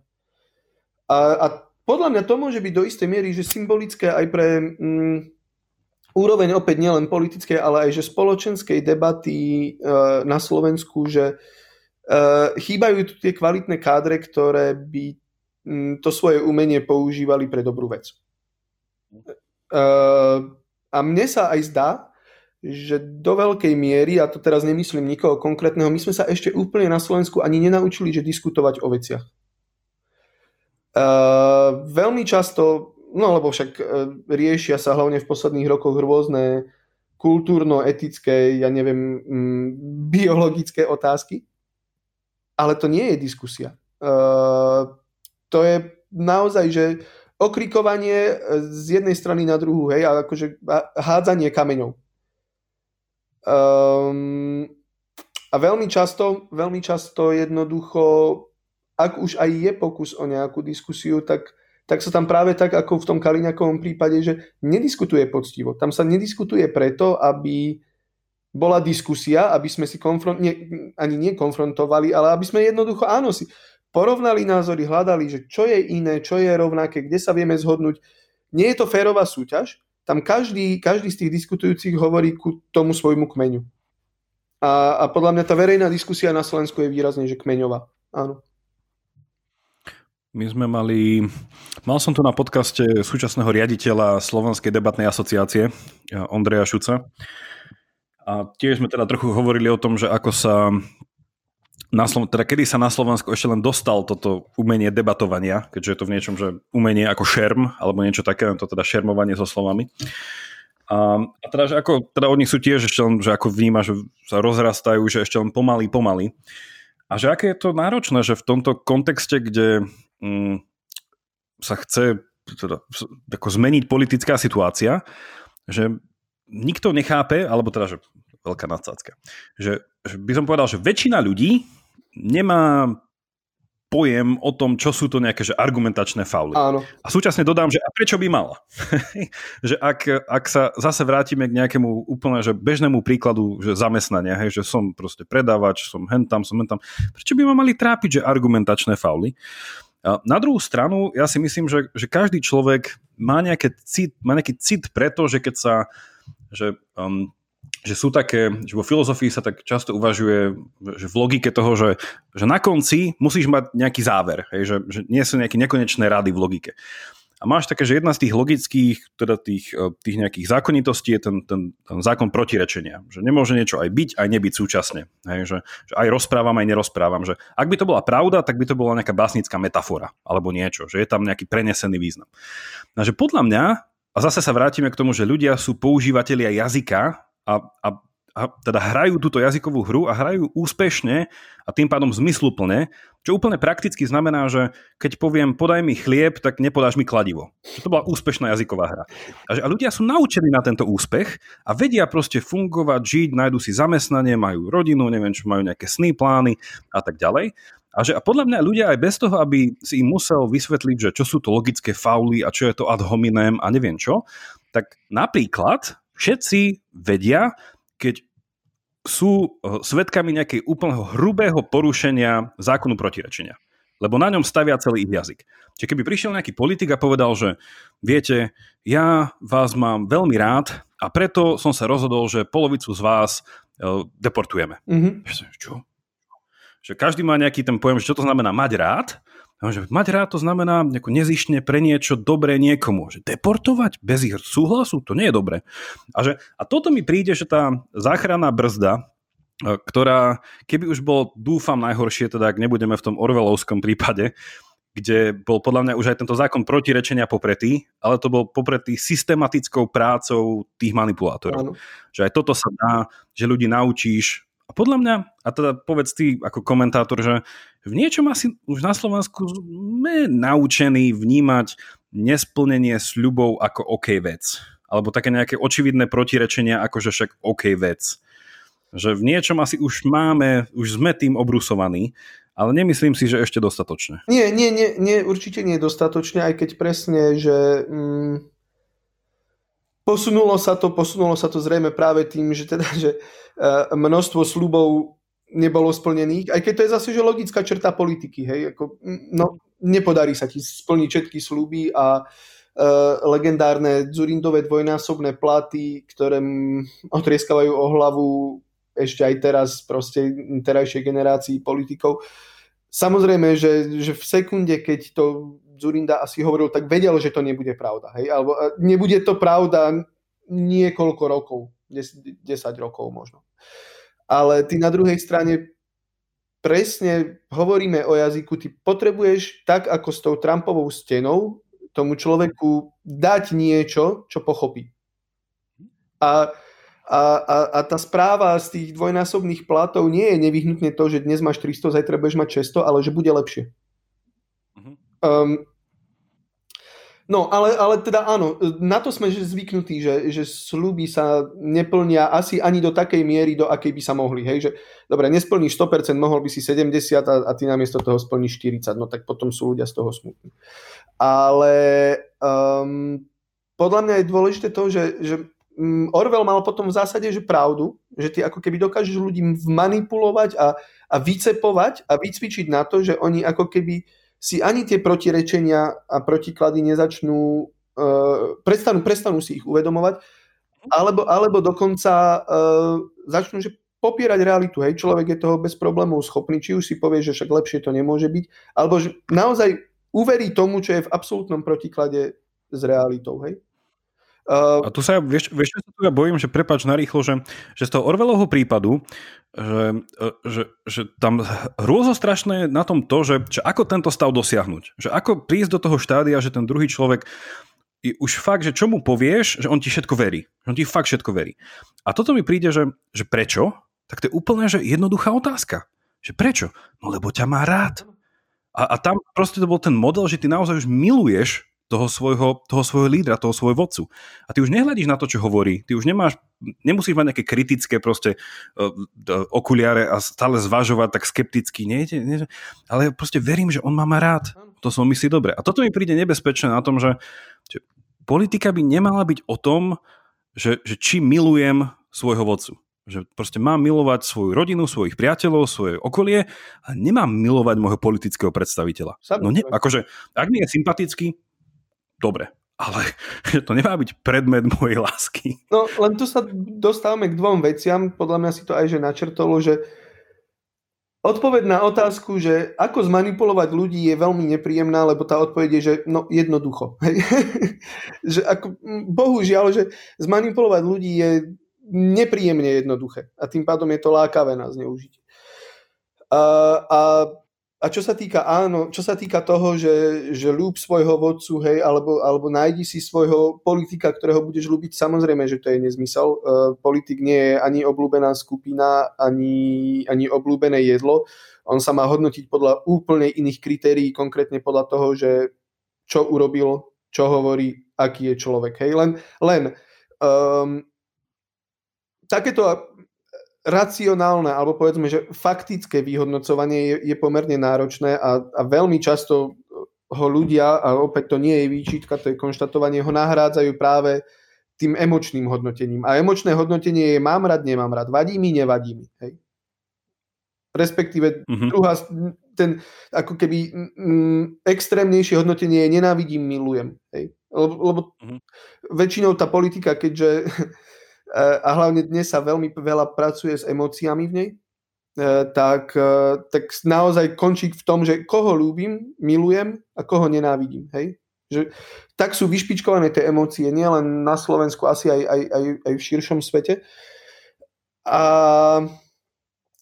to nie je správne hodnotenie a zároveň správny spôsob hodnotenia a zároveň je to naozaj veľmi, veľmi uh, náchylné na zneužitie. Hej, toto. Pretože, pretože pracovať s emóciami je oveľa jednoduchšie ako pracovať uh, s faktami, s činmi. Uh, nemusíš, uh, vieš, môžeš, môžeš zdlhavo pracovať, ale je to robota a musíš potom dokazovať, že si postavil toto, urobil toto, zlepšil si niečo. Nie, vyvolať emóciu je oveľa jednoduchšie. Ano. A trošku sa vraciame aj k tej téme nášho dobrá a zla, keďže to sú kategórie, ktoré idú naprieč celým uvažovaním. Že, že aj ten Orvelovský záver, že prečo pre mňa bol taký, že, ako to povedať, nie, že, že paradoxne uveriteľný až, až nejako že priateľný je to, že, že ono to tak naozaj funguje, že, že, že dobrá vec je tá, ktorá sa dá veľmi ľahko zneužiť a to je preto, že, že čím je niečo lepšie, tak tým viac akože tomu verím. Že niečo, že dôverujem, že, že strácam takú tú kritickosť a že to je taký normálne, že bežný príklad, že vo vzťahu, že keď niekoho mám rád, tak naozaj od začiatku som kritický, skeptický, však asi stále budem, ale tak pomaly to tak, že dôverujeme si. Áno. Aj keď, ne, aj keď niečo, no, ideme, ideme ďalej, ďalej. A preto je ten Orwellov prípad akože uveriteľný, že len otázka je, a, a to je to, že bol to ten prípad, keď niekto má fungovať na báze vzťahu, ktorý je o láske a dôvere a po, nejaký politik by povedal, že áno, teda ten Orwellovský, ten uh, vodce povedal, že presne, a taký človek povedal, že samozrejme, že nie. Ono je to skvelé a dobré, ak je to na mieste, kde to má byť, ale vy ste to zobrali a dali ste to do politického kontextu, že, že, že prepáč, aby som to, už sa mi to nedá mi nepovedať, že dali ste to do kontextu, my sme rodina. Áno, áno. A, a, a potom si poviem, že ale politika nie je o vzťahoch lásky rodinných, hej, že to je tak nebezpečná metafora, ale fungujúca. A teraz normálne ma napadá sa spýtať, že či Kolár čítal Orvela, lebo to je... Uh... Môžeme, dať, môžeme dať nekvalifikovaný typ, že nečítal, ale, ale možno uh... pán Krajniak ho čítal. Určite. Uh, Toto si možno, myslím, že určite možno, áno. Možno, možno, možno videl. Hej. Ale uh, v, tom, v tomto je napríklad, že mňa, mňa fascinuje rozmýšľať tým spôsobom, že, že keď sa bavíme na Slovensku o korupcii, um, že vo filozofii sa používa aj také, také spojenie, že, um, že korupcia nie iba nejaká že, um, ekonomická, ale aj že korupcia myslenia. Um, čo sa teda je bežný, bežný zvrat, že dá sa skorumpovať niekoho spôsob myslenia. Otázka je, že čo to znamená, k čomu to môže viesť, čo je ten štandard neskorumpovaného myslenia. A tiež to má akože viacero pozícií sa tam dá zastať, ale čo sme sa bavili aj o tom nejakom, že zase že nejakom tom minimálnom základnom pohľade na to, čo je to dobré, a teda to súvisí aj s tým, že ako rozmýšľam nad tým, čo je dobré, čo z toho vyvodzujem, že to už je, ten, to, už je ten, to, to myslenie o tom. No a jedna, jedna autorka napríklad tu dala takú úplne, že jednoduchú diskusiu, pardon, že jednoduchú uh, definíciu. A ja pozerám, že ona sa vyskytuje na obidvoch napríklad, že keby som povedal, že sú tam dva tábory, že keď sa diskutuje napríklad, že téma potratov, tak obi dva tieto tábory túto základnú mm, tézu alebo toto východisko berú, len nejako ho potom po ceste stratia alebo odvodia z niečo, niečo iné. Ale už len keby som to dal preč, Takže tieto dva tábory sa fakt, že zhodnú na niečom, čo pre mňa príde ako fakt, že civilizačný rámec. A to je ten, že, že, že opak od toho je korupcia, je korupcia myslenia a tam by sme akož nemali ísť. A to východisko je úplne, že základná definícia, že čo je to spravodlivosť. Mm-hmm. A to je negatívna definícia, že čo je, ne, že čo je úplne, že pár excellence príklad nespravodlivosti tak je to úmyselne zabiť nevinného človeka. Áno. Hej? A to sa obidva tieto tábory zhodnú. Že napríklad, že keď čítaš, ja neviem, že keď si pro-choice, čítaš uh, Judy Thompson, aj ona sa na tom zhodne. Keď si pro-life a čítaš, ja neviem, Finisa alebo týchto, aj tí sa na tom zhodnú. A že úplne, že, že čo podľa mňa je niekedy prehliadané v tejto celej diskusii, že my nie sme na tom až tak zle, že by sme sa ani len na tomto nezhodli. Hej. Že by sme tak instrumentalizovali a dehumanizovali a neviem čo, že by sme ešte museli no nie asi diskutovať, ale pretláčať sa v tom, že ale nie, za istých okolností je dobré zabiť kohokoľvek chcem. No, Hej, čo? E, pravdu má, že takto zle na tom nie sme. Na druhej strane treba povedať, že ak by sme na tom takto zle boli, tak to by sme na tom boli veľmi zle. Hej? Lebo, lebo, lebo, ak by sme tu boli. Áno, ak, no, no, tak ja si myslím, že my sme z tých, ktorí pôjdu prví. Ale, ale že, áno, to je že to naozaj že minimum minimum a, a ak to minimum padne, tak e, to, akože nie je to až tak, že by sa civilizácia rúcala, hej, ale hej, keď začneš zabíjať nevinných ľudí, tak to je jednoducho strašne zle. Hej. To niečo, niečo evidentne nefunguje. Ale že v čom je podľa mňa problém, nedovolím si hodnotiť úplne, že iné krajiny, ale na Slovensku to tak je a niekoľkokrát som to aj vo svojich článkoch spomínal, je presne to, že uh, veľmi, veľmi, veľmi sa aj ľudia, aj politici sústredia na to, čo ich rozdeluje a nie na to, čo ich spája. Dobre, nepadná si to neplatí úplne o všetkých stranách a nie úplne posledných mesiacoch, hej, ale že eh, v zásade mm, je každý proti každému a, a vo verejnej diskusii panuje konflikt. To je akože leitmotiv je, že, že konflikt. Že, že hľadáme to, uh, Vymedzujeme sa. Vymedzujeme sa namiesto toho, aby sme sa nejak akože snažili hľadať prieniky, hej. Uh, pričom napríklad, akože vieš, my napríklad, keď sme sa dostatočne dlho bavili, určite by sme sa na niečom dokázali nielen, že nezhodnúť, ale aj, že pohádať. Ale, ale to nie je našim cieľom, hej. My hľadáme napríklad to, že, že, že v čom môžeme spolu súhlasiť, alebo že porovnávame si názory, ale, ale dominujúcou črtou e, slovenskej verejnej diskusie je, že hádka a, a to presne sa potom samozrejme prenáša do spoločenskej atmosféry a takto to ide, ten cyklus sme niekoľkokrát dneska spomínali. No, teraz na tým rozmýšľam, že keď v slovenskom kontexte je to možno nebezpečné porovnanie, ale že keď, e, že keď sa fakt, že hádali Gréci e, v tých dávnych časoch Platóna, tak oni sa zväčša hádali už dosť potúžený vínom a zväčša to končilo, že oponent odpadol, lebo zaspal. Áno, áno, áno. Čiže ono možno niekedy, keď už fakt sa človek s niekým chce pohádať, že takže prizna to, že prečo naozaj so sebou som, choďte si vypiť. Ale nie tak nejako, že sa celá krčma proste dá na dva tábory a sa dobijete, ale choďte si niekde sadnúť a už budete taký voči sebe taký, že ale vieš čo, tak ja ťa mám, nesúhlasím, ale mám ťa rád. Ale, a niečo také, že... No, no vieš čo, no. mňa sa veľmi často pýtajú ľudia, že a čo teraz s tými voličmi fašistov, hej? Akože, a, a, a ďalších tam nezmyselných strán, ale plus minus, že akože, čo s nimi? A ja viem napríklad, ja, ja, som, z, ja som z denníka N do SME prešiel e, najmä kvôli tomu, že, že to smečko má rôznorodejšie publikum. Hej, že tam, tam sú aj ľudia, pre ktorých denník N je príliš liberálny a že uh, ako keby chcem sa prihovárať k takej širšej naozaj, že akože uh, rôznorodejšej skupine ľudí. Uh, vykročiť nejakej, že z tej svojej bubliny. Lenže, lenže aj tam je to obmedzené. Aj tam viem, hej, že, že voličov Kotlebu zasiahnem možno piatich jedným článkom, mm-hmm. brucha poviem. No ale že potom, a že takto ich nevie zasiahnuť a ja preto tým ľuďom hovorím, že presne, že keď chcete vedieť, čo s nimi robiť, keď sa k ním chcete dostať, chodte s nimi do krčmy. Normálne sa, akože sadnite si, a tá diskusia, však to je jedno, že sa na niečom aj pohádate a na niečom aj nebudete súhlasiť, ale akože naozaj, že diskusia tvárov v tvár cez stôl a ten alkohol tam môže zohrať pomerne že dôležitý úlohu sociálneho lubrikantu, uh, ona že má zmysel a, a, a, je, a je úplne, úplne iná, ako keď na seba vykrikujeme na internete. Hej? No. Hej.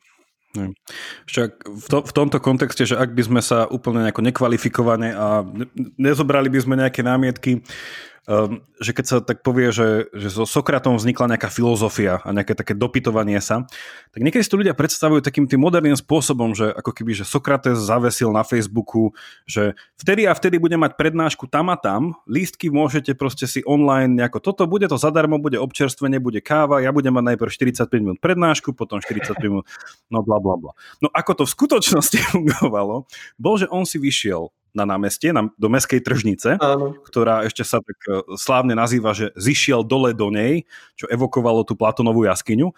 A potom oddiaľ zase vynášal na svetlo tie svoje... No ale čo on spravil je, že išiel a tam niekto predával ryby, zakecali sa. Tam henten, potom vedeli, že vyskytujú sa tam aj ľudia, ktorí učia, ktorý je jeden je kňaz, jeden je právnik, jeden tak aj s tými pokecal.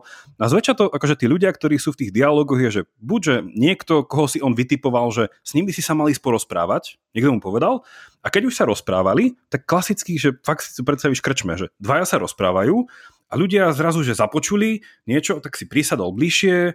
Keď bol niekto, že mal povahovú vlastnosť, že sa rád aj že prerušil a dal otázku, tak tie dialógy sú plné tohto, že niekto proste vstúpil do toho, oni ho vždy nechali, potom keď mal čo povedať, tak ho úplne, že do toho, a poznáme jeho meno, lebo sa to, ten dialog napríklad po ňom volal. A bolo to úplne, že, že takéto. Že, a tá otázka, tá Sokratová otázka, že, že čím sa ten, ten, ten, tá jeho metóda preslavila, je úplne stupidná že to je otázka, že povedz mi, čo myslíš pod týmto slovom. Mm-hmm. A to je celé. Sokrates sa predstavil tým, že hľadal definície, že, že rozprávam sa s niekým krčme a viem, že volia toho, toho. OK, povedz mi, čo je pre teba ten fašizmus. A povedz mi, že aha, že je to o tom, že si v ohrození. Čo, to, že, čo myslíš tým, že byť v ohrození? A proste dostaneš sa k nejakému kľúčovému, a teda tým, že náš jazyk opäť, že, že funguje na báze nejakých proste štruktúr, ktoré ťa vedú k nejakému záveru, tak nevyhnutne sa Sokrates vždycky dostal k nejakej tej otázke, že a čo je to ten dobrý život? Mm-hmm. Hej? A, tam si, a tam, keď si potom prišiel cesto, tak veľakrát bol tam ten, ten, ten, ten element tej sokratovskej apórie, že človek zrazu prišiel na to, že sa mýlil. A, a v tom momente, keď sa tam dostaneš úprimne, že to je tá, tá apória, tak máš také, že dve možnosti. Jedna taká, že si sa zresetoval a že ja, ja neviem, čo ďalej vlastne, že tak Takže Sokrates, povedz mi ty, a nejakým spôsobom som sa stal nejakým tým následovníkom, alebo som odišiel a povedal, ja si to teraz musím nejako no, zbalansovať a opätovne zvážiť, že prečo som si myslel to a to a možno sa ešte stavím, možno nie. Len, len potom je ešte, že tretie východisko a ja neviem, že či bohužiaľ nie je najčastejšie a to je, že pohodlne ďalej žiješ v kognitívnej dizonancii, vieš. Že, že ako nenecháš sa rušiť svojim novým poznaním, hej. A opäť to je akože to je že pochopiteľný stav, hej, lebo um, to sa vraciam už k tomu, čo sme hovorili na úplnom začiatku, ale že mňa to poznávanie baví. Uh, mňa baví aj to, že, že, že míliť sa. Hej? To, to znie absurdne, ale že, ale že však no, ako, ako sa môže človek posúvať ďalej, ak nie je tak, že stále tie svoje myšlienky a názory a poznanie konfrontuje s niečím novým a, a nevyhnutne sa pri tom musí míliť a, a priznať si to je podľa mňa prirodzené, ale, ale zároveň je to akože že náročné. Ono je to hlavne v spoločnosti vnímané ako prejav slabosti hej? A, a, a nejakej chyby a pritom akože logicky by to malo byť, že naopak. Že priznať sa, že som sa mýlil, e, je znakom úprimnej snahy o pochopenie. No. Áno, áno. A ako sme už aj spomenuli, tak položartovne v tomto kontexte, e, Sokrata toto doviedlo k tomu, že musel vypiť ten, e, e, ten, ten, ten jed, takže že bol odsúdený. Tak, takže tak je to také, že podľa mňa to nie je až tak úplne že jednoduché, že zrazu si poviem, že toto je môj plán, budem sa s ľuďmi takto rozprávať, ja ich dostanem do toho bodu, oni pochopia, že si protirečia a vtedy sa tak, tak svetlo sa tam zrazu za nimi tak rozsvieti a oni vtedy povedia, že Á, Áno, tak presne, presne takto sa to nedeje, áno. takže, takže takto nie je vôbec, ale napríklad krásne na tomto, že, že Sokrates to veľmi spájal s humorom, až takým nepríjemným humorom, že, že ten dánsky filozof a teológ, ten Kierkegaard, si zobral potom že, tú sokratovskú iróniu a rozpracoval, že koncept irónie a že akým spôsobom irónia funguje. Že, že také nejaké uh, naozaj to cielené a s dobrým úmyslom robenie si srandy. Až na niečo také, že, že ironizovanie toho. Aj to mi príde, že ani to nejako veľmi nemáme uh, u nás. To hlavne podľa mňa, že nefunguje. Uh, lebo um, ty keď niekoho ironizuješ, uh, ty ho vlastne akože síce skryto a inteligentne, ale ty ho že urážaš. Hej? Um, hm. A ak niekoho počas rozhovoru urazíš, tak si práve ten rozhovor úspešne ukončil. Hej? A to je, to je tiež, že, no. že prirodzené, akože nechceš sa baviť s človekom, ktorý ťa uráža. Čiže to možno veľmi dobre funguje ako sebarealizácia, funguje to výborne na to, aby si nazbieral lajky na Facebooku, ale, že, ale ten reálny cieľ akože ide okolo úplne nepovšimnutý. Hej? Ono, bola, bola aj taká otázka, že či, či toto Sokrates zrobil cieľene, až s nejakým že politickým motívom, že či sa snažil nejakým v úvodzovkách že evangelizovať mládež. Mm-hmm. A tá častá odpovedie, že nie. Um, že on to vlastne robil preto, že, že je, je jedna taká anekdota, že však e, nejaký jeho kamoš si odbehol do tej veštiarne do Delf, tam sa spýtal, kto je najmudrejší, tam mu povedal, že Sokrates prišiel za ním, že počuj, počuj, že ty si najmudrejší, čo ja? Že najmudrejší.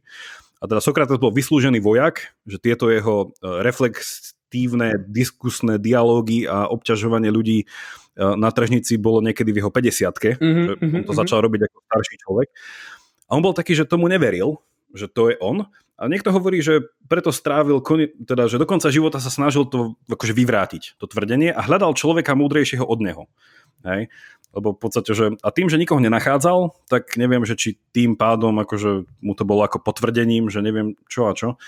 Ale tak on zanechal však veľa z tých škôl, ktoré dodneska poznáme, že, že dneska, keď si niekto povie, že, filo, že čo, aká je tvoja filozofia, hej, tak veľakrát povedia, že ja som pokojný stoik, hej, alebo čo takéto napríklad, že stoici, to, to je priama nadväznosť na Sokrata. Mm. Hej, že ono vznikli také rôzne interpretácie, že, že čo vlastne Sokrates chcel, keďže ich nenapísal.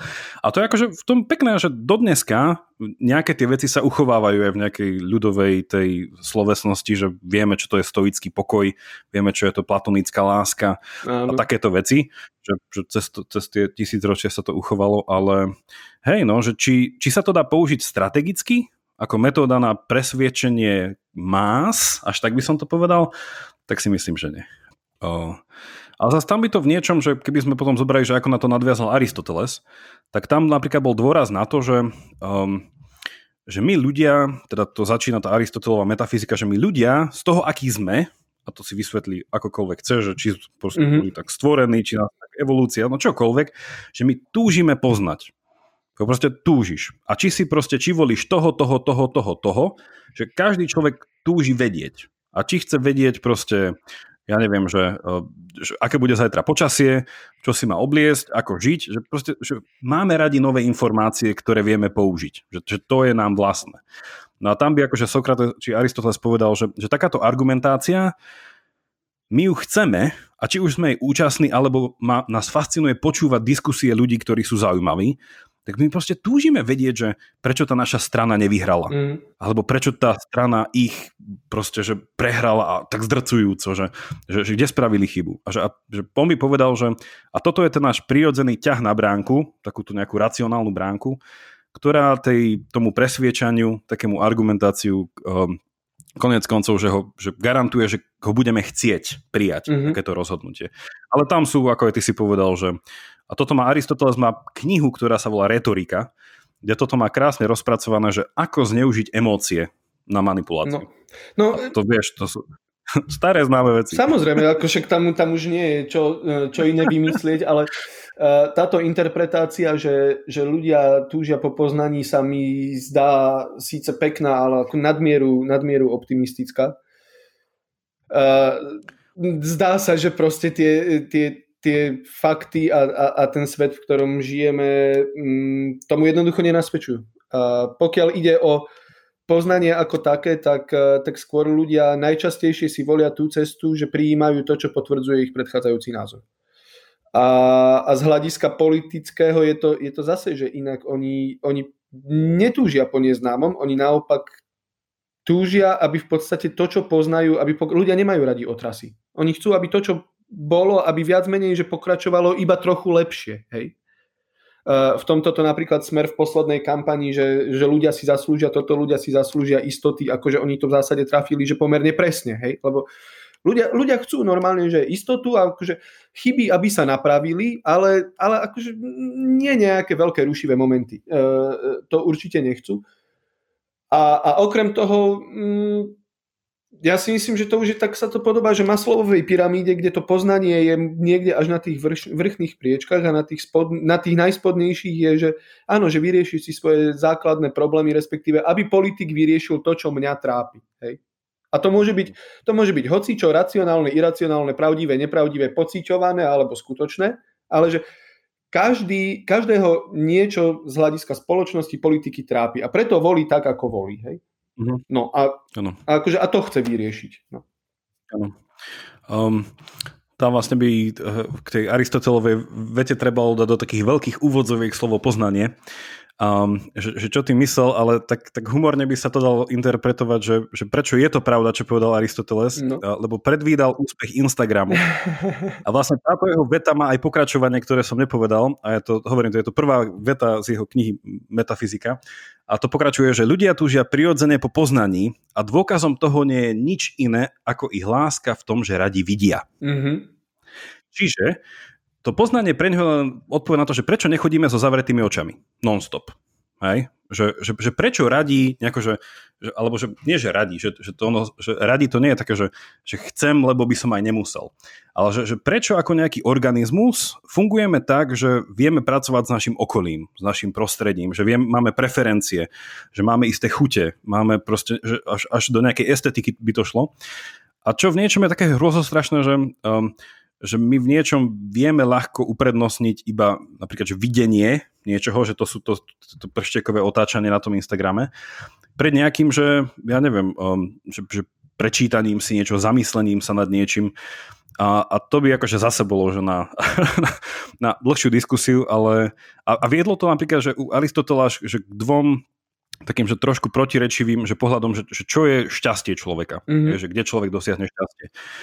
A pre ňo, že jeden, jedna destinácia bola, že, um, že v rámci možností aktívna účasť uh, v tvojom uh, najbližšom politickom, nejakej politickej komunite, a teda to môže byť, hovorím, tá susedská rada, to môže byť tvoja obec. Zamyslia, že by tam možno dal aj podľa mňa fakt, že dal aj nejaké, že, že, že rozhovor s priateľmi, mm-hmm. bol niečom, mm-hmm. že politická aktivita, že fakt tak veľmi akože, široko definované. No a druhé bolo takéto klasické, um, uh, že ten, to, to dbanie na tú našu rozumovú aktivitu, že to šťastie sa nájde v nejakej kontemplácii, že proste keď môžem fakt, že čítať tie knihy, rozmýšľať nad nimi, všetci mi dajú pokoj a ja budem mať proste to, to kreslo. A, a tam, lebo tam by si sa potom podľa Aristotela zjednotil s tými dokonalými myšlienkami, ktoré by ťa spravili dokonalým. Čiže ty vlastne nachádzaš aristotelovské šťastie. No, áno, mo- môjim cieľom, môžeme tento kruh uzavrieť, môjim cieľom je nadobudnúť aristotelovské šťastie a zároveň finančný dostatok. No, Inak Aristoteles by povedal, že k šťastiu treba mať aj nejaké imanie. No. Uh, aby si mohol napríklad mať to kreslo, na ktorom budeš rozmýšľať, alebo jedlo, ktorý by si sa mohol udržovať počas toho. Lebo napríklad, že tá aristotelovská, lebo, lebo tá, tá doba vtedy nebola, však to bolo dávno predkresťanské, ale súčasne bola taká, že svojím spôsobom pohanská, keďže tam boli tie božstva a tak. A, a Aristoteles mal že krásnu definíciu že, že dokonalého, neviem, či dokonalého bytia, akože niečo, čo potom by asi nazvali, že Boh, ale a to bolo, že, že myšlienka, ktorá myslí sama na seba ústavične. Chápeš to? Nie. Že, že, že, to, je, že to je v podstate, že, že dokonalosť pohybu, ale súčasne aj koncepčná dokonalosť. Že, mm-hmm. že pre Grékov bol dokonalý kruhový pohyb, že nejaké to perpetuum mobile, ale súčasne koncepčne nemateriálne by to bolo proste, že, že, že, že nejaký um, koncept sa otáča sám v sebe. Že, akože ono, ono, dá sa z toho odvodiť nirvána, mm-hmm. neprekvapivo. Áno. Že, že aj viaceré proste definície neba a nejakých finálnych stavov sa z tohto dajú, že je to bezčasné, bezpohybové, v plnosti niečoho, bla bla bla. Ale je to pekné, že Aristoteles to nazval, že to myšlienka, ktorá stála, staré mysli sa má svoje, také, také trošku pyšné. Ambiciózne. Ambiciózny. Uh, Samo už ideme nejaké skoro dve hodiny. Ja mám na záver takú otázku, ktorú som si nemohol uh, odpustiť. Z jednej strany, lebo ma zaujíma, lebo je to pre mňa také neprebádané teritorium. Na druhej strane viem, že ty si v tom doma ako ryba nielen v akváriu. A po tretie, že proste je to téma tvojho vlastného podcastu na smečku. No a tá téma je šport. Mm-hmm. A ako, z akého pohľadu šport? No, um, asi z toho, že úplne jednoducho, že prečo pre teba šport je nejaká vec, Hej, že, že prečo je to vlastne zaujímavé, lebo však kopanie si do lopty, zväčša je tam nejaká agresia, je to plné emócií, má to nejaké pravidlá, je, je do toho veľa peňazí, že, že človek mohol povedať, že prečo vlastne stále existuje šport? Čo je to na nás ľuďoch, že ten šport nejako chceme, alebo či až potrebujeme? A druhá otázka je taká, že niekde som to čítal takú tú klasickú nejakú takú, keby sme to už pretiahli nejakým filtrom filozofie, že teda, že čo je to nejaké ten, ten, um, to dobro, ktoré prináša ten šport. Takže je to taký ten, um, taká tá náhrada tých, uh, také tie našej bojovnosti, nie? že ideme tam tú katarziu nejako získať a, a takéto nejaké veci, že uh, a toto mňa fascinuje, že ja že zo športov, ktoré ja rád sledujem, je snooker. Uh-huh, neprekvapivo. Čo je, čo je svojím spôsobom, ja neviem, akože ja fakt dokážem pozerať 3 hodiny snooker. Okay.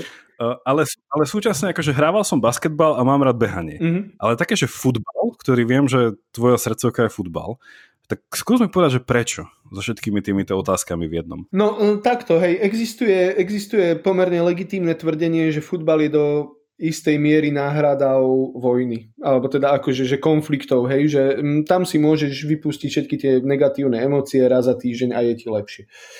Uh, nie je to, nie je to, má to nejaké rácio, nie je to zase, že úplne pravda, lebo už ani na tom futbale si nemôže zanadávať, tak ako si mohol kedysi, aspoň v civilizovaných krajinách, ale to ani nie je pointa.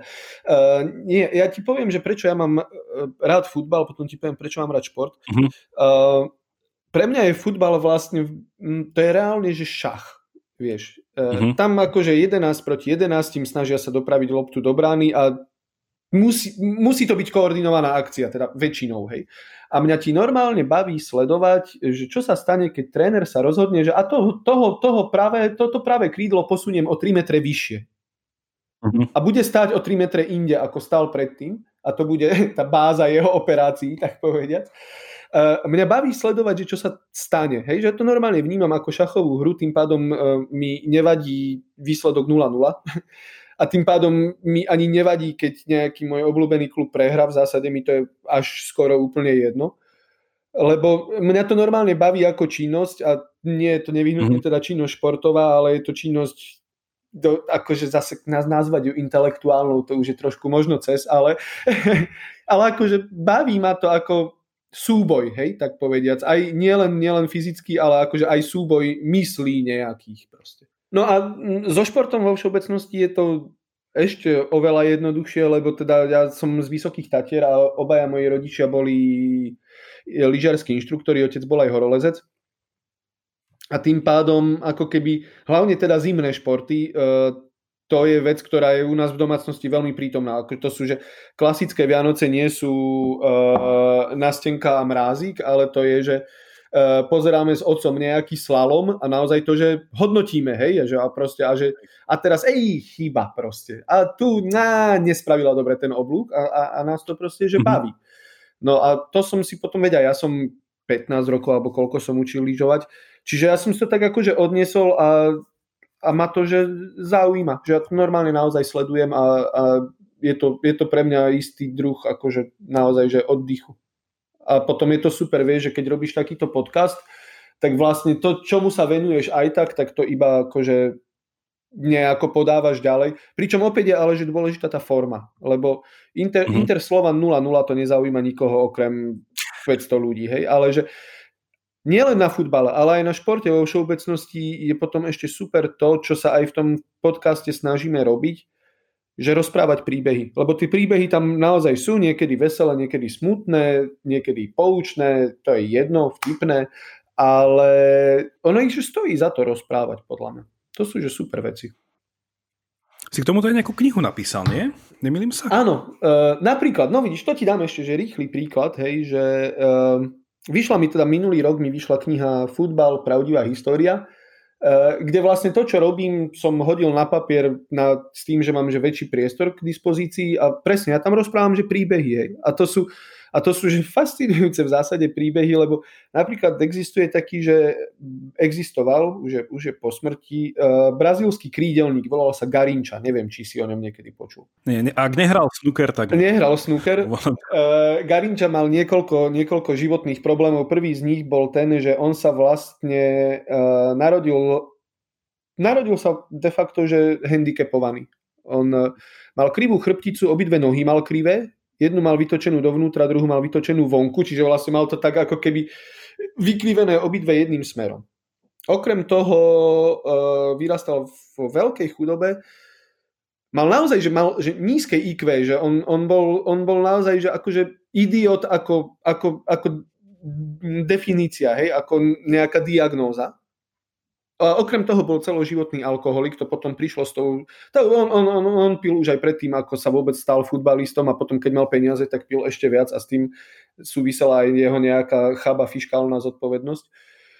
A, a napríklad, keď, keď pred majstrovstvami sveta v roku 1958 im celému brazilskému týmu robili, že emočné a inteligenčné testy, tak on neprešiel ani jedným z nich. Ako to, to bol naozaj, že akože, no, katastrofálny človek, hej. Ale zároveň Pele, čo je ten najlepší futbalista v histórii, o ňom hovoril, že on bol že lepší ako ja. A on bol naozaj, že paradoxne, pretože mal tie nohy také krivé, tak môže vynikajúce krídlo, lebo vlastne, že on robil vynikajúce kľúčky, lebo taký bol dokrivený, že ty si nevedel, kam on vlastne pôjde. Hej. A je to dvojnásobný, dvojnásobný majster sveta, naozaj sa o ňom hovorí, že, že že najlepšie krídlo v histórii futbalu. A napríklad, keď v 58. Brazília vyhrala vo finále a odpískalo sa finále a všetci začali oslavovať, tak on bol smutný, lebo on ešte chcel hrať ďalej. Hej, a sa dozvedel, že akože už sa to skončilo. No ale teraz, a teraz si predstav, a potom on už naozaj že veľmi pil a potom skončil v absolútnej chudobe, zabudlo sa na ňo, zomrel, ja neviem, 50, možno 5 ročný. Ale potom mu postavili, teda pochovali ho a postavili mu obrovský pomník a na tom pomníku je napísané, že tu leží človek, ktorý ľuďom prinášal radosť. Vieš. Uh-huh. A mhm. to je, a to je že strašne že silné posolstvo, to je že nádherná vec, keď akože toto o tebe povedia, že proste ty si ten, ktorý ľuďom prinášal radosť. Vieš. No. Tak podľa mňa akože to je taký príklad toho jednak, že o čom je tá kniha, ale aj, že, že prečo má zmysel, že sledovať ten šport, lebo napríklad, že takéto príbehy tam sú, lebo to je, že smutný, pekný, veselý, vtipný, akýkoľvek príbeh, ale že to je že príbeh, ktorý stojí za to povedať. No, tak to som spravil. Šport, ak by som ho dal do nejakej kategórie, že, hm, že umenie, alebo, alebo, alebo niečo také. Lebo napríklad, že v angličtine, a teraz neviem, či to presne poviem, že, že slovičko sport neznamenalo, že hneď nevyhnutie, že šport, nejaká športová aktivita, ale na nejakého človeka sa mohla, sa mi sa veľakrát sa to na muža povedal, že... Old sport. You, you, you, old sport, hej? Okay. Že, čiže bolo to také, že vždycky to bol nejaký prejav nejakej činnosti, aktivity nejakého, že tohto. A, a podľa mňa je v niečom nesprávne pýtať sa otázku, že na čo je šport.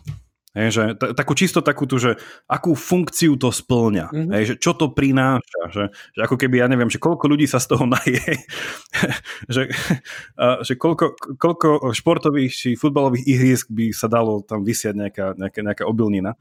Áno. Lebo napríklad, že keby som to dal do tej kategórie umenia, tak vlastne vo filozofii je taký, že to je akože bežný pohľad na tom v estetickej teórii, že, že umenie je z istého uhla pohľadu na nič. Jasné. A tá, a tá jeho neužitočnosť je práve to, čo oceňujeme. Že, že je to také, že až dalo by sa tam ísť do až do nejakých buddhistických týchto uh, rôznych pohľadov, že, že prečo neužitočnosť alebo nepoužiteľnosť je v niečom to, čo si máme uvedomovať, uh, že konec koncov uh, nejde bez nejakým cieľom. A je to akože že veľmi zaujímavé v tomto, že uh, nehľadieť na to, keď ja často som uh, pozeral na šport ako na také, že, že tú istú funkciu, čo mali tie uh, staré grécké, antické tragikomédia veci, že to bola fakt taká katarzia, že ísť tam, jednoducho vykričať si to, zažiť si to, vyplakať sa tam, aby som potom proste bol lepší občan. Napríklad. Hej, niečo no. také. No, súčasne neviem, že také pohľady, že neviem, že zjednocuje to krajinu, hej, že proste pri tej telke počas tej olympiády, že a preto sú tie športy dobré. Uh, alebo ja neviem, že čisto, že olympijské hry, že teda ten, ten mierový element, že to je vtedy, kedy sa nebojuje. Áno. Alebo, alebo ja neviem, že Hans už ešte spomínal v jednom rozhovore, že teda ten element tej, eh, tej, tej výchovy, že, že naozaj tá paralela medzi tým, že, že šport z teba vie, a toto je také veľké tvrdenie, ktoré by chcel rozpýtvať, že vie z teba spraviť alebo dať ti nástroje na to, aby si bol lepším človekom. Hej. Uh, tam si môže, tento príklad, čo si ty teraz spomínal, nebol asi z tej kategórii, že áno, áno, ako som na šport spravil sveta, ale že, že je, má to niečo dočinenia a že, že, že mne sa to pýta uzavrieť s tým, že ako sme sa bavili o tom dobre, že, že mne sa stále páči rozmýšľať o dobre ako prídavnom mene. Mm-hmm. Že, že, že to je to dobrý futbalista? To je to dobrý rozhodca. Čo, a, čo to znamená vidieť dobrú hru futbalu, hej? alebo niečo takéto? A nepýtať sa otázku, že je futbal dobrý alebo že je futbal dobro, hej? alebo že je šport. Že, a že táto zmena tej perspektívy na to, že, že, že, že aké sú tie dobré veci, uh, si myslím, že je taká, že blízka každému. lebo každý proste vie, čo to je mať dobrú večeru. Alebo že mať, hnus, mať hnusnú kávu. Áno, áno, áno. Každý sa v tom nájde. Alebo neviem. A, Dobre. a napríklad, že vo filozofii, vo filozofii je tu taká potom výzva, hej, a to sa v niečom v istých eh, tých izmoch má to všelijaké názvy, že, že či sa takéto nejaké pozorovanie, že čo je to dobrý futbal, hra futbalu, hej, že čo je to dobrý, kto je to dobrý futbalista, či by sa z toho nedalo odvodiť až niečo také, že čo to znamená dobre spolužiť. Hej? Alebo že či tam nie sú dobré také nejaké spoločné tieto veci. A niektorí ľudia, a tam už nechcem ísť, by to prehnali až do, te, do tej miery, že vlastne toto uvažovanie je veľmi podobné tomu, že prečo nejaká veta nie je dobrá, mm-hmm. no lebo je v nej nejaká chyba gramatická alebo tak, alebo je zle štilisticky napísaná. Ja povedal, že to je veľmi podobné rozmýšľanie, že kto je to dobrý človek, čo, no ako má dobre, má dobre myslieť, má, nemusí nevyhnutne dobre vyzerať, asi. Um, a, a takéto niečo si myslím, že sa možno tam dá ešte spojiť všetko. Samo ak chceš ešte nejaký komentár k tomu niečo zo všetkého, čo sme sa tomu bavili, to je taká tá chvíľka ešte na dodanie veci. Teraz môžem povedať, čo chcem. Nie, e, pre mňa to bolo veľmi zaujímavé, lebo um, ja som sa od teba dozvedel veľmi veľa vecí. Ako som hovoril na začiatku, tak uh, filozofia nie je úplne to, v čom som doma ale zistil som, že sa tým dá interpretovať úplne všetko. a veľa vecí som sa naučil. Takže ti ďakujem veľmi pekne. Podobne, lebo ja som e, veľmi, veľmi rád tomuto stretnutiu s tebou, keďže som sa akože celkom aj tešil, aj som sa bál, že ako to pôjde, keďže ťa už e, poznám dlhšie, ale veril som, že e, tá naša vzájomná láska k jazyku naša vzájomná láska. už, len, už len teda, keďže to nahrávame v skorú hodinu, tak neviem, čo si pri tom pil ty, ale to iba nejaký čaj sme mali. Ja, ja tiež iba čaj, um, áno. Mňa bavia tieto o, rozhovory, že, že z pohľadu filozofie, keď to je tiež tak nesprávne povedané, lebo že každý nejakú máme svoju, že, že keby, že my sme teraz sa 10 hodín rozprávali, uh, že o tom, že by som sa pýtal, že, že aký nejaký z tých veľkých izmov, že ty aplikuješ do tvojho rozhodovania hej, že si nejaký utilitarista, alebo neviem ako tieto veci, že niekedy to tak hrozne znie tak technicky a nejako, že toto, ale pritom je to, že spôsob rozmýšľania, ktorý ne, nejaký máme. Že keď si vyberáme veci, že proste tá filozofia je proste vec vyberania si. Až, od, až do takej miery, že ako rozmýšľam.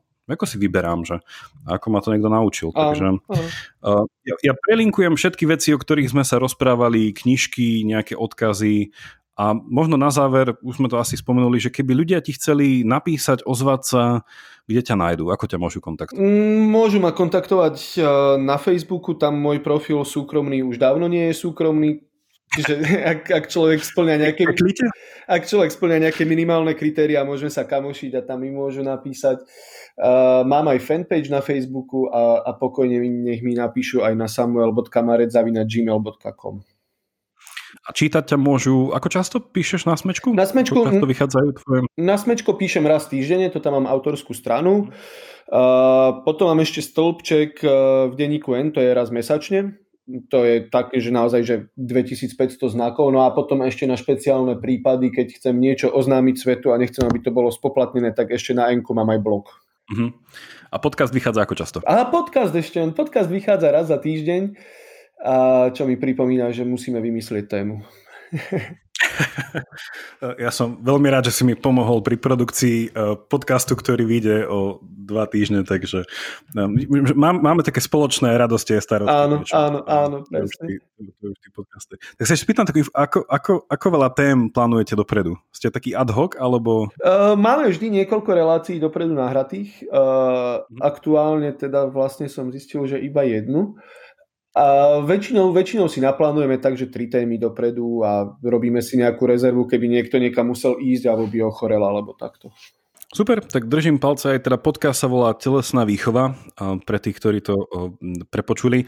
Samo ďakujem ti ešte raz za tento čas. Dúfam, že ľudia, ktorí dojdú do záveru, tak si povedia, že škoda, že skončili ale každopádne veľká vďaka, no a teším sa niekedy aj osobne. A poslucháčom s vami zase na budúce. Mm. Majte sa pekne. Tak, ďakujem aj ja veľmi pekne, majte sa.